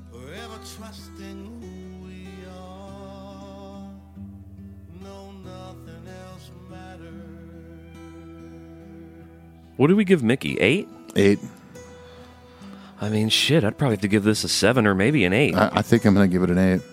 I, I was I was very very surprised. I'm with you. I'm gonna give it an eight too. Yeah. This was just really fucking good. No, this really is nothing was. you can. What can you say? Way to go, Darius. Way to go, Darius. Hootie. Hell yeah. I, I do have to say this, uh, and I hate to say it. Hootie and the Blowfish, one of the worst band names of all time. Yeah, it's pretty bad. really, really bad. Somehow worked out for him though. It didn't like. Well, because he wrote great songs. yeah, really good songs. So Only one I'll be with you. only want to be with you. Hold my hand. Let her cry. Let her cries. That's probably my favorite Hootie song. Dude, Let Her Cry is killer. But the deep cuts on Crack Re- Review are good too. Uh, Sad Caper, that was a good Hootie song. Mm-hmm. Time. Time. And then, of course, you know, Wagon Wheel's kind of his big thing, but it's a Bob Dylan song. Right. Uh, it's in Wagon Wheel, a Bob Dylan song that uh, the singer of Old Crow Medicine Show finished. Yes. Right. Yeah, lucky him, dipshit. Yeah, for real. All right, good job, Darius. Dang. Okay, we got three more to listen to here. Yeah. Next one is uh, Igor Levitt. Uh, E- Igor, Igor Levitt. Uh, I- Igor, fetch, master, please. fetch me a pail, please. Igor, have you seen Kronos? He- He's late for supper.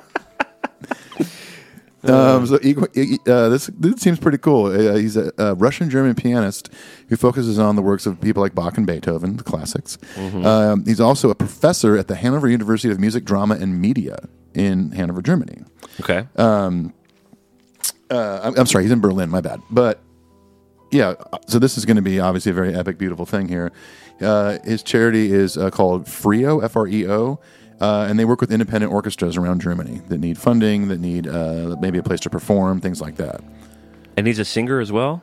No, he's just a piano player. Ah, this is instrumental. this will be this will be instrumental.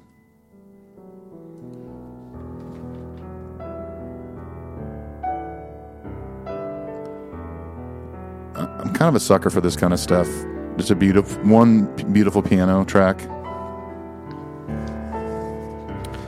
Yeah, he might like Philip Glass. He does uh, a lot of soundtrack stuff, Yeah. and he did a whole Radiohead album, Ooh. basically just piano composing versions of Radiohead songs. Amazing. No lyrics. That's cool.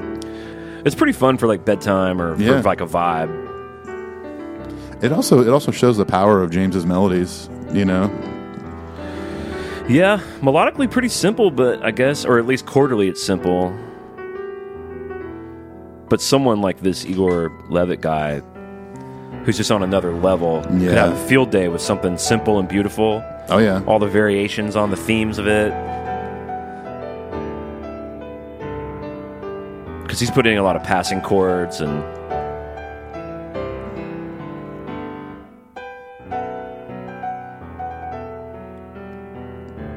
he's pretty good. He'll do.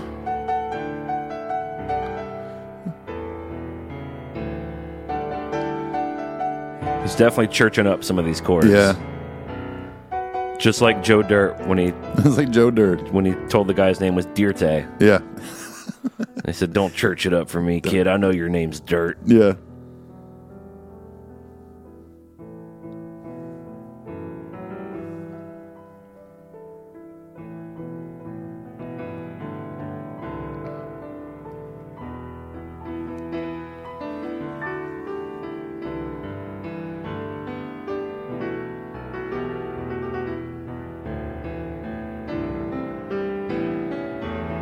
Igor. Igor, where is my piano key to tune? Igor. I know. Nothing else matters, Igor. Igor, fetch me a pail of water to bathe in, please, and draw the fire as well. So close, no matter how far, Igor. Couldn't be much more from the heart, Igor. Fetch the archery quiver, Igor. the archery quiver. Oh my god. For they put him into an Iron Maiden, Igor. Excellent. This is beautiful, by the way. Quite. Quite. Quite. Igor, could you fetch the stallion for I need to, uh, uh, I need to journey to the other. I can't. I can't figure that one out. For Dang it. muchly is it beautiful, yes. Wow.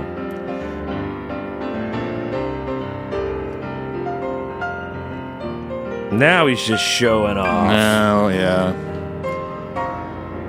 Igor, please come back to, to planet Earth, please. Doth mine descend the clouds where one dwells with the gods, and grace us mere mortals with your presence, Igor. Oh, how he played and played. And oh, how when he played, all our sorrows melted into wonderment and merry joys. he played the ivory keys, Igor.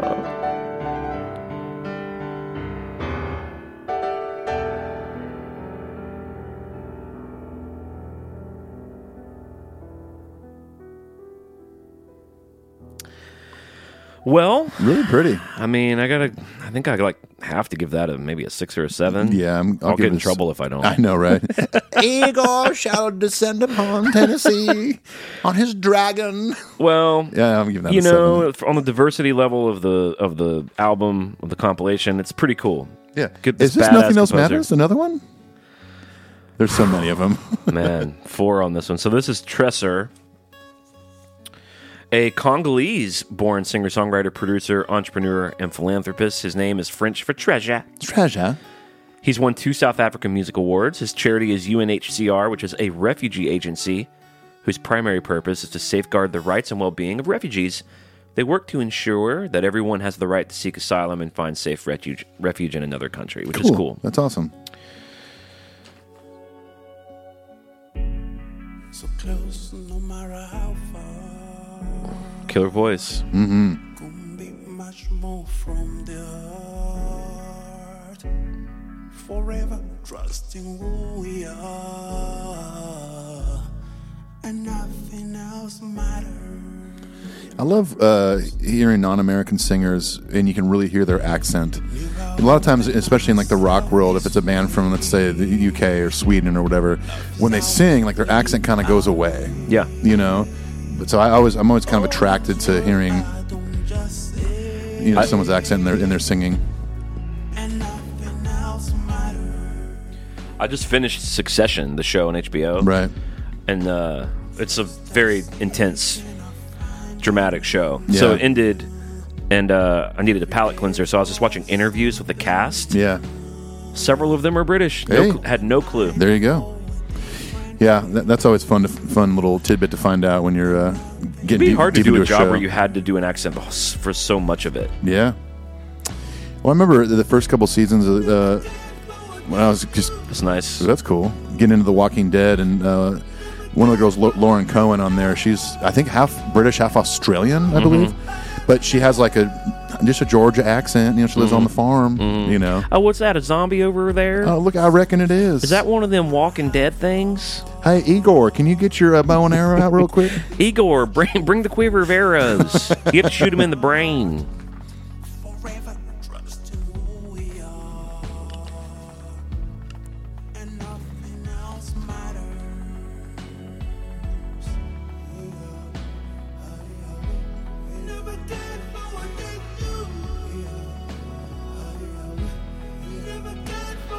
I mean, I, I love it. It's moody and Yeah. it's it's dark. It reminds me of the David Gahan Right.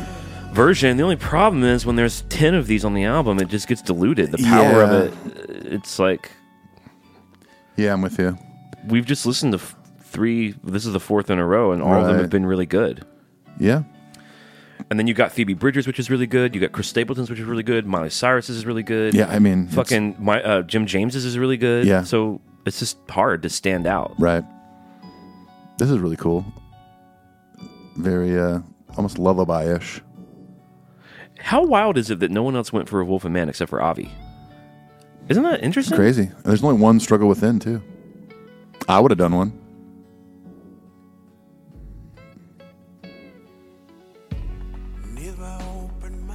I mean, I wonder if some of these artists aren't like deep Metallica fans, and so they just went with the hits they knew.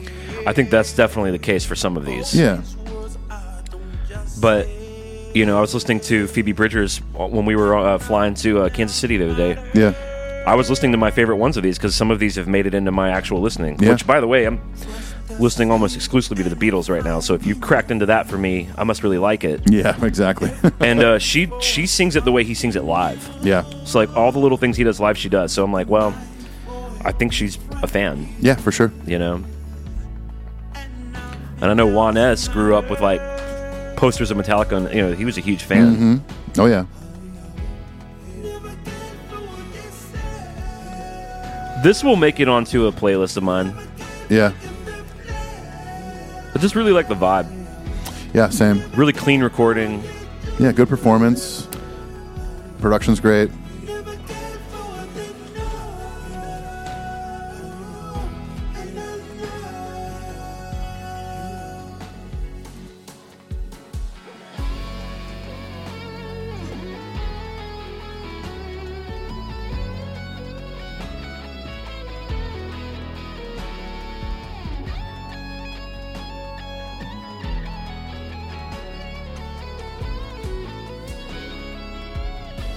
See, that's the other thing about verbatim is if I was playing this, I would play that solo verbatim because I just feel like it it demands it demands an homage. Yeah, for sure. I'm not t- telling my own story in that solo.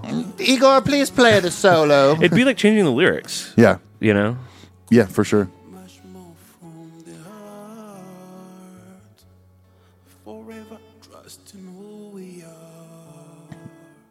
When he does that trust, uh, kind of like it's almost a very desperate sound uh, to his voice. It reminds me of Enrique. Would you dance if I asked you to dance? Igor, please bring the throat coat, please. For our throats are dry. Yes. Well, I mean, honestly, dude, I got to give that pretty high marks. I, I got to give that probably a seven. Yeah. Um, I'm. do- I, I- I'll go seven as well. I mean, it's just fucking beautiful. Yeah, it is. Really compelling vocal. he did it the way it goes on the album, but it wasn't boring, and the recording's great. Mm-hmm. So what, what else can you ask for? All right.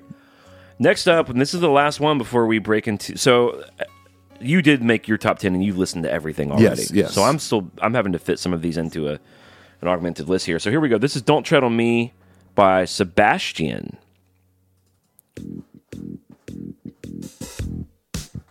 Oh. Oh, yeah. This is a French musician, composer, producer, mixer, engineer, vocalist, and DJ. It's like fucking David I was Bowie. about or to say David Oh, something. Bowie, yeah. David Bowie.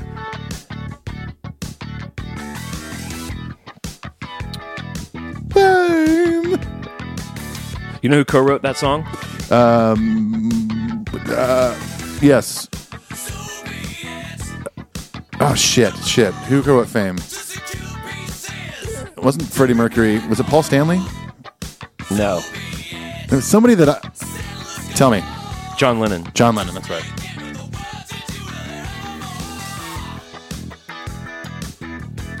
I mean, this is pretty interesting. I think the track is cool.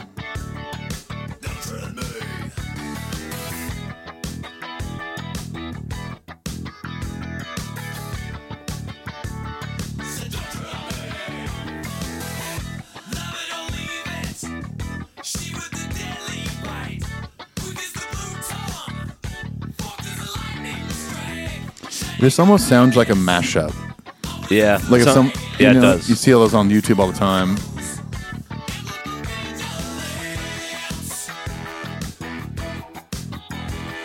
What does that remind me of? Maybe Peter Gabriel.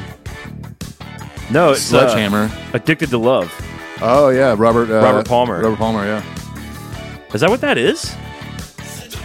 I mean it's a, it's a similar like sax sound. Or maybe not Addicted to Love, but um, what are those? What is the other one that he did? Same video with the chicks Oh in it. yeah, um uh, oh, it's simply irresistible. yeah. That's simply irresistible, Oh yeah. but slowed down. Yeah. Simply irresistible. Um, I mean, this is fine. I'm not like it doesn't excite me.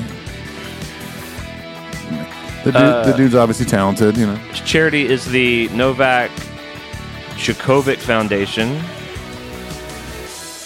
By giving every child the opportunity to receive a quality preschool education, we're giving them a chance to flourish, to know the joy of success. Can I sign up for this?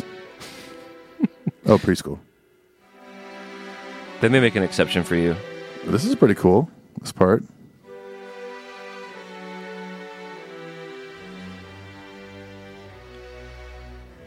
That was Nothing Else Matters. Oh, isn't oh, isn't the title of this like "Don't Tread on Else Matters" or something? Oh. Goddamn, We another can't- Nothing we- Else Matters. we can't escape it. yeah, I just now noticed that. Don't tread on Else Matters. That's not as clever, I think, maybe, as it no, sounded. No. James. So I wonder if that's the Michael Kamen strings. Maybe so. That sounds like it. Yeah.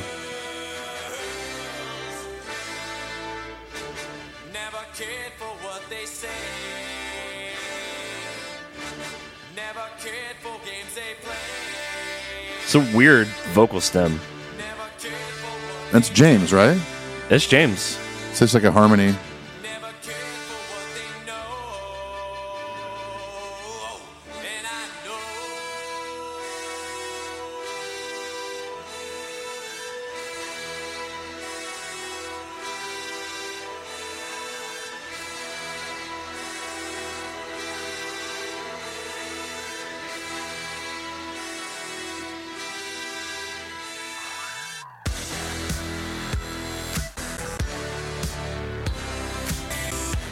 It's pretty cool. It's like Skrillex.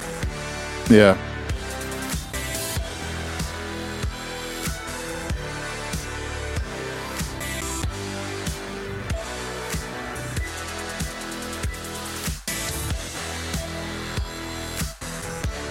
I mean, I will say, Say it, Clint. if me and you were in like the brown tent at Burning Man, Yeah. and this is blasting at 120 dB, we'd be having fun. and we're on mushrooms. Oh yeah. Well, we've moved on from mushrooms at that point. Right. We're on mescaline. Um, yeah, I mean, overall, I mean, I, I'd probably wanna listen to this one again, but I mean, the dude is talented. There's some really great stuff in the track. Um, the whole middle section of him kind of just using what exists in the original song is a bit weird. Yeah. I like this as- ascending thing. Yeah.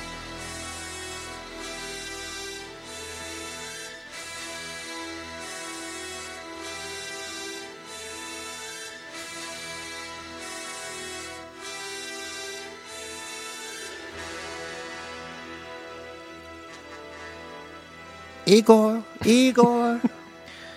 Does the sparrow not fly into the dark dawn, Igor? Igor, is the stew ready? Igor, did you happen to record uh, Seinfeld for me? Did you set the TiVo, Igor? Igor, is my Brita water filter out of the dishwasher yet? For I long for the cold taste of filter water. When did we get a uh, Igor. time machine to come to the year 2022? Okay, well, let's burn down these top ten. So we've we've now assessed we've assessed the situation. We have, yeah. The entire situation. And we did what we like to do here at Metal Up Your Podcast Industries is we were thorough as hell. Yeah. We gave everything a fair shot, everything a fair shake. And uh, now it's time to see what happened. So That's right. Well, how, how do we want to do this? You want to go back and forth? You want to go one, you know, head to no, head? let's just hear your top ten, but at first I want to hear your honorable mentions. Okay, honorable mentions. Number five, YB with Sad But True. That's kind of the more like kind of punk rock version of it. Okay. Uh, number four, and I, I hate to even have this in honorable mentions. Okay. But at least it's not in this in the stinky category. Okay. Or the misfire. Uh, Goodnight Texas of Wolf and Man. Okay. Uh, number three, Biffy Clyro, Holier Than Thou. You fuck. What? These aren't on your list? Honorable mes- uh, mentions. Okay. Um, this is essentially 11 through 15. Right. Uh, and this, this, this, I surprised myself by adding this honorable mentions instead of in my main list. Number two, Jason Isbell's Habit True. Okay. And number one, Cage the Elephant, Unforgiven. Really like that version. Okay. Cool. So there's my honorable mentions. Yeah. And now it's time for my top 10. Igor, please read the top 10. Fetch me the, the scroll. All right. Uh, number 10, Diet Sig, Unforgiven. Okay. Uh, I've become a fan of that band because of that cover. Nice. I've really uh, been digging digging their music. Number nine, Off Holier Than Thou, for obvious reasons. It just kicks ass. Right. Um, one I think we we covered in the first episode of this series, which is Imelda May's cover of "The God That Failed," one of my favorites on the entire thing. Okay. Uh, number seven, Saint Vincent, Sabbath True. Okay. Number six, uh, this one I feel kind of got a little unnoticed, and I re-listened to it and, and just fell in love with it again. Is uh, by Cherry Glazer, my friend of Misery. Okay. Number five, Dermot Kennedy's "Nothing Else Matters." Dermot. Dermot. Number four, and this this girl captured our hearts last week. Tommy Owo with "Through the Never." Mm-hmm. Uh, number three, Sam Fender's "Sabbath True." Wow, it made it that far. dude this is I, I, I, this is why i re-listened to a, a lot of stuff last night i just wanted to really kind of ab- absorb it number two chris stapleton's nothing else matters Okay. and uh, number one is one miss phoebe bridgers with her nothing else matters That was the number one for you, huh? that's my number one yeah Let me do mine, and then we'll do our misfires Yes, together. yes, please. Okay. Um, well, we had three. We have. f- f- Uh, shit, I, my system doesn't make sense anymore. we have one song that was the same exact song at the same slot, okay and then we had a couple of other overlaps, Okay. but not in the same spot. Let's hear it. But we did get one, which out of fifty-two, That's not That is bad pretty cool. Um, well, okay, I was pretty blown away by uh, some of these songs today. Mm-hmm. So nothing changed my top ten. I couldn't figure out how to make that work, but I do want to give honorable mentions to both Mickey Gotten and Darius Rucker's "Nothing Else Matters." Those were incredible, and Yeah. so was Tresser's. yeah Good job, everybody. Um, my number five honorable mention. So I, I just could not mention those because those kind of blew me I away. think- today. yeah Uh, they were really good Dave Gahan, the Depeche Mode, Nothing Else Matters. Yes. So that's I have four Nothing Else Matters in my uh, honorable mentions. uh, Royal Blood, Sabbath True, had to give it up. yeah The Jose Madero, Unforgiven, I love. Yeah, that was good. Love this voice. Jason Isbell, Sabbath True, and Sim Fender, Sabbath True, are all in my honorable mentions. okay so uh, was that number five number one Yes. okay so jason isbell landed at the same spot for us Ah, in the honorable mentions. Yes. Yep, that's right. All right, now to my top 10. So, number 10, now this really isn't a dude that I listen to very often, but I was really blown away. I almost kind of dreaded listening to the cover because I just didn't think I'd like it. Yeah. And so, my number 10, though, because it blew me away, is Chris Stapleton's Nothing Else Matters. There you go. It sounds like he's playing it in drop D. Yeah. And it's just got that tremolo. I mean, I just love that guitar tone. And his Mhm. voice is That's obviously. probably jazz master. yeah. His voice is obviously amazing. Yeah. And it's a cool long The stoner rock- jam. oh, the Yeah, stoner it's- rock vibe of Stoner it. jam. I love it. And it sounds like it's him taking the solos instead of like a, a more traditional, cleaner He- guitar I, player. am pretty sure he does most of the solos on his like records. it too. sounds like him. It, you know, not a not a you know, not like a total ripper. It sounds like a singer playing guitar, Mhm, which you know I like. Number nine, another band and song. Not one of my favorite songs. Not one of my favorite bands, but I love this goddamn cover. Is Volbeat's "Don't Tread on Me." yeah. Really, I- because of that chorus. I, I they were they were in my honorable mentions at one point, then then got booted out. But yeah. Number eight for me, St. Vincent Sabbath True. I thought it was the most imaginative. Mhm. I loved Isbell's. I loved Sam Fender's. They both made my honorable mentions. Right. But to make my actual top 10, I had to put St. Vincent on there. Love the guitars in it. Number seven, one that surprised me from last week was Alicia Carr and the Warnings Inner Sandman. yeah, that was really good. Just really loved it. Listened to it on the plane a few times. Nice. And it was like, yep, this is going to make it. Number six for me, your number one, Phoebe Bridgers, Nothing Else Matters. Okay. Especially when like all the production comes in. They, Oh, man. They, they, they leave it pretty sparse for a while. Yeah. But I think it's after like the first bridge when like all the creepy Billie Eilish production comes in. Yeah, totally. Number five for me, one of your honorable mentions, but number five for me, Cage the Elephant, The Unforgiven. Okay. Really loved it. Uh, number four is our shared slot, the uh, Tomi Owo, Through Dude. the Never. Just so good. Love her. Have you checked out any of her? She only has like I think a couple singles. No, not yet. Uh, maybe an EP, but uh, d- d- no, not even a full length record on on uh, the streaming services. But yeah, check out her stuff. It's really vibey. Number three, and another song that made your list, Cherry Glazer, My Friend in Misery. Mhm. One of my favorites. That was from our first episode on this. Now, number two, because the song is awesome and because I'm a better friend than you, Goodnight Texas of Wolf and Man. I'm sorry, Avi, if you're listening, you're in honorable mentions. It- Uh, no disrespect, you're not on the uh, misfire list. and number one for me, Biffy Clyro Holier Than Thou. I had a feeling that was going to be your number one. You, you've you've kind of raved about that every time we've done one of these It's episodes. just so beautiful. It is. It's great. All right, so now let's unfortunately talk about, and I encourage you, by the way, everyone at home to be playing along, make your own lists, Yeah. compare and contrast. I guess I should have said that. That's what we do. I mean, it, it should be known at this point. do. Um, so let's hear your top five misfires. All right. Juanes, Inner Sandman. Why a misfire? It was just very boring to me, uh, f- somewhat phoned in sounding. Um, uh, number four was one we, we we just listened to. Don't tread on Else Matters by Sebastian. Yeah. Uh, you know, some of the production's rad, but overall it's just kind of boring. Number three, oh, uh, uh, one Weezer with Enter Sandman.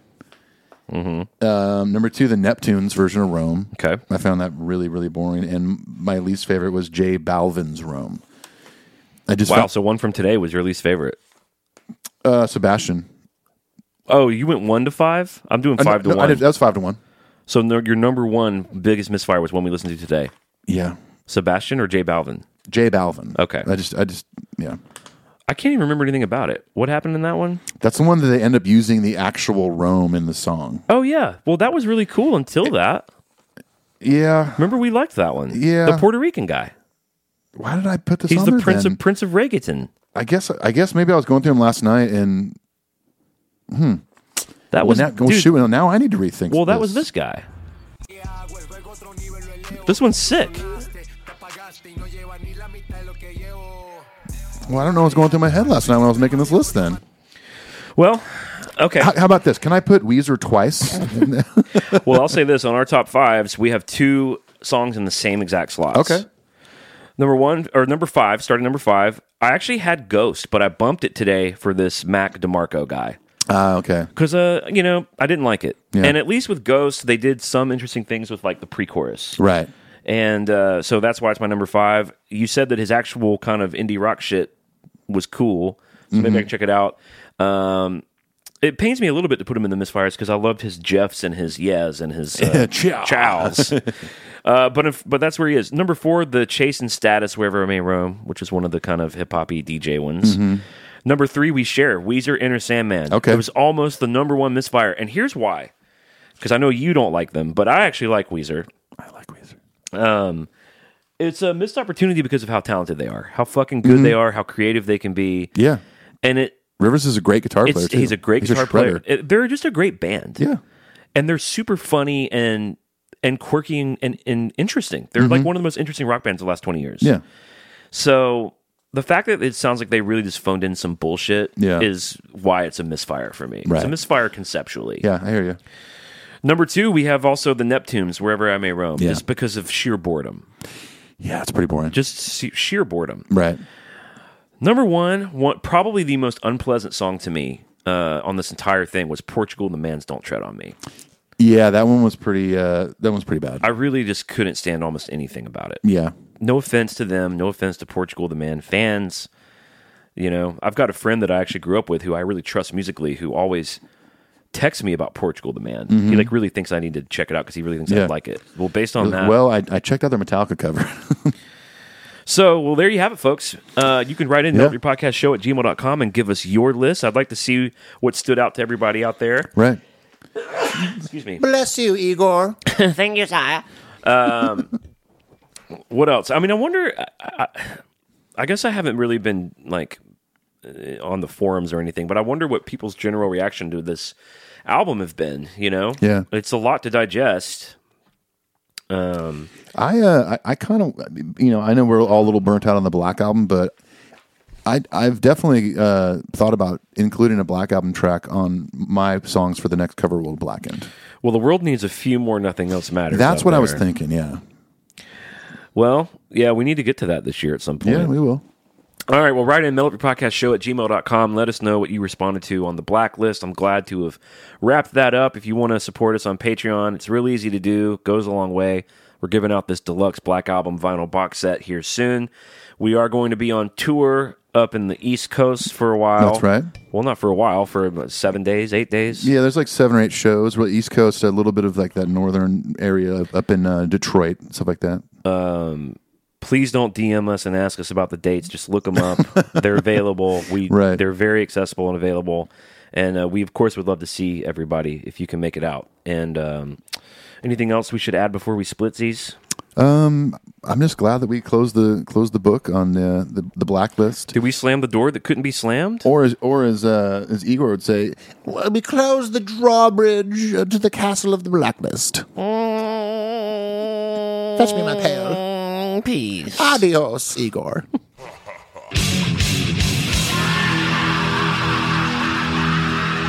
you were our advisor, what would you say? Then I would say, delete that.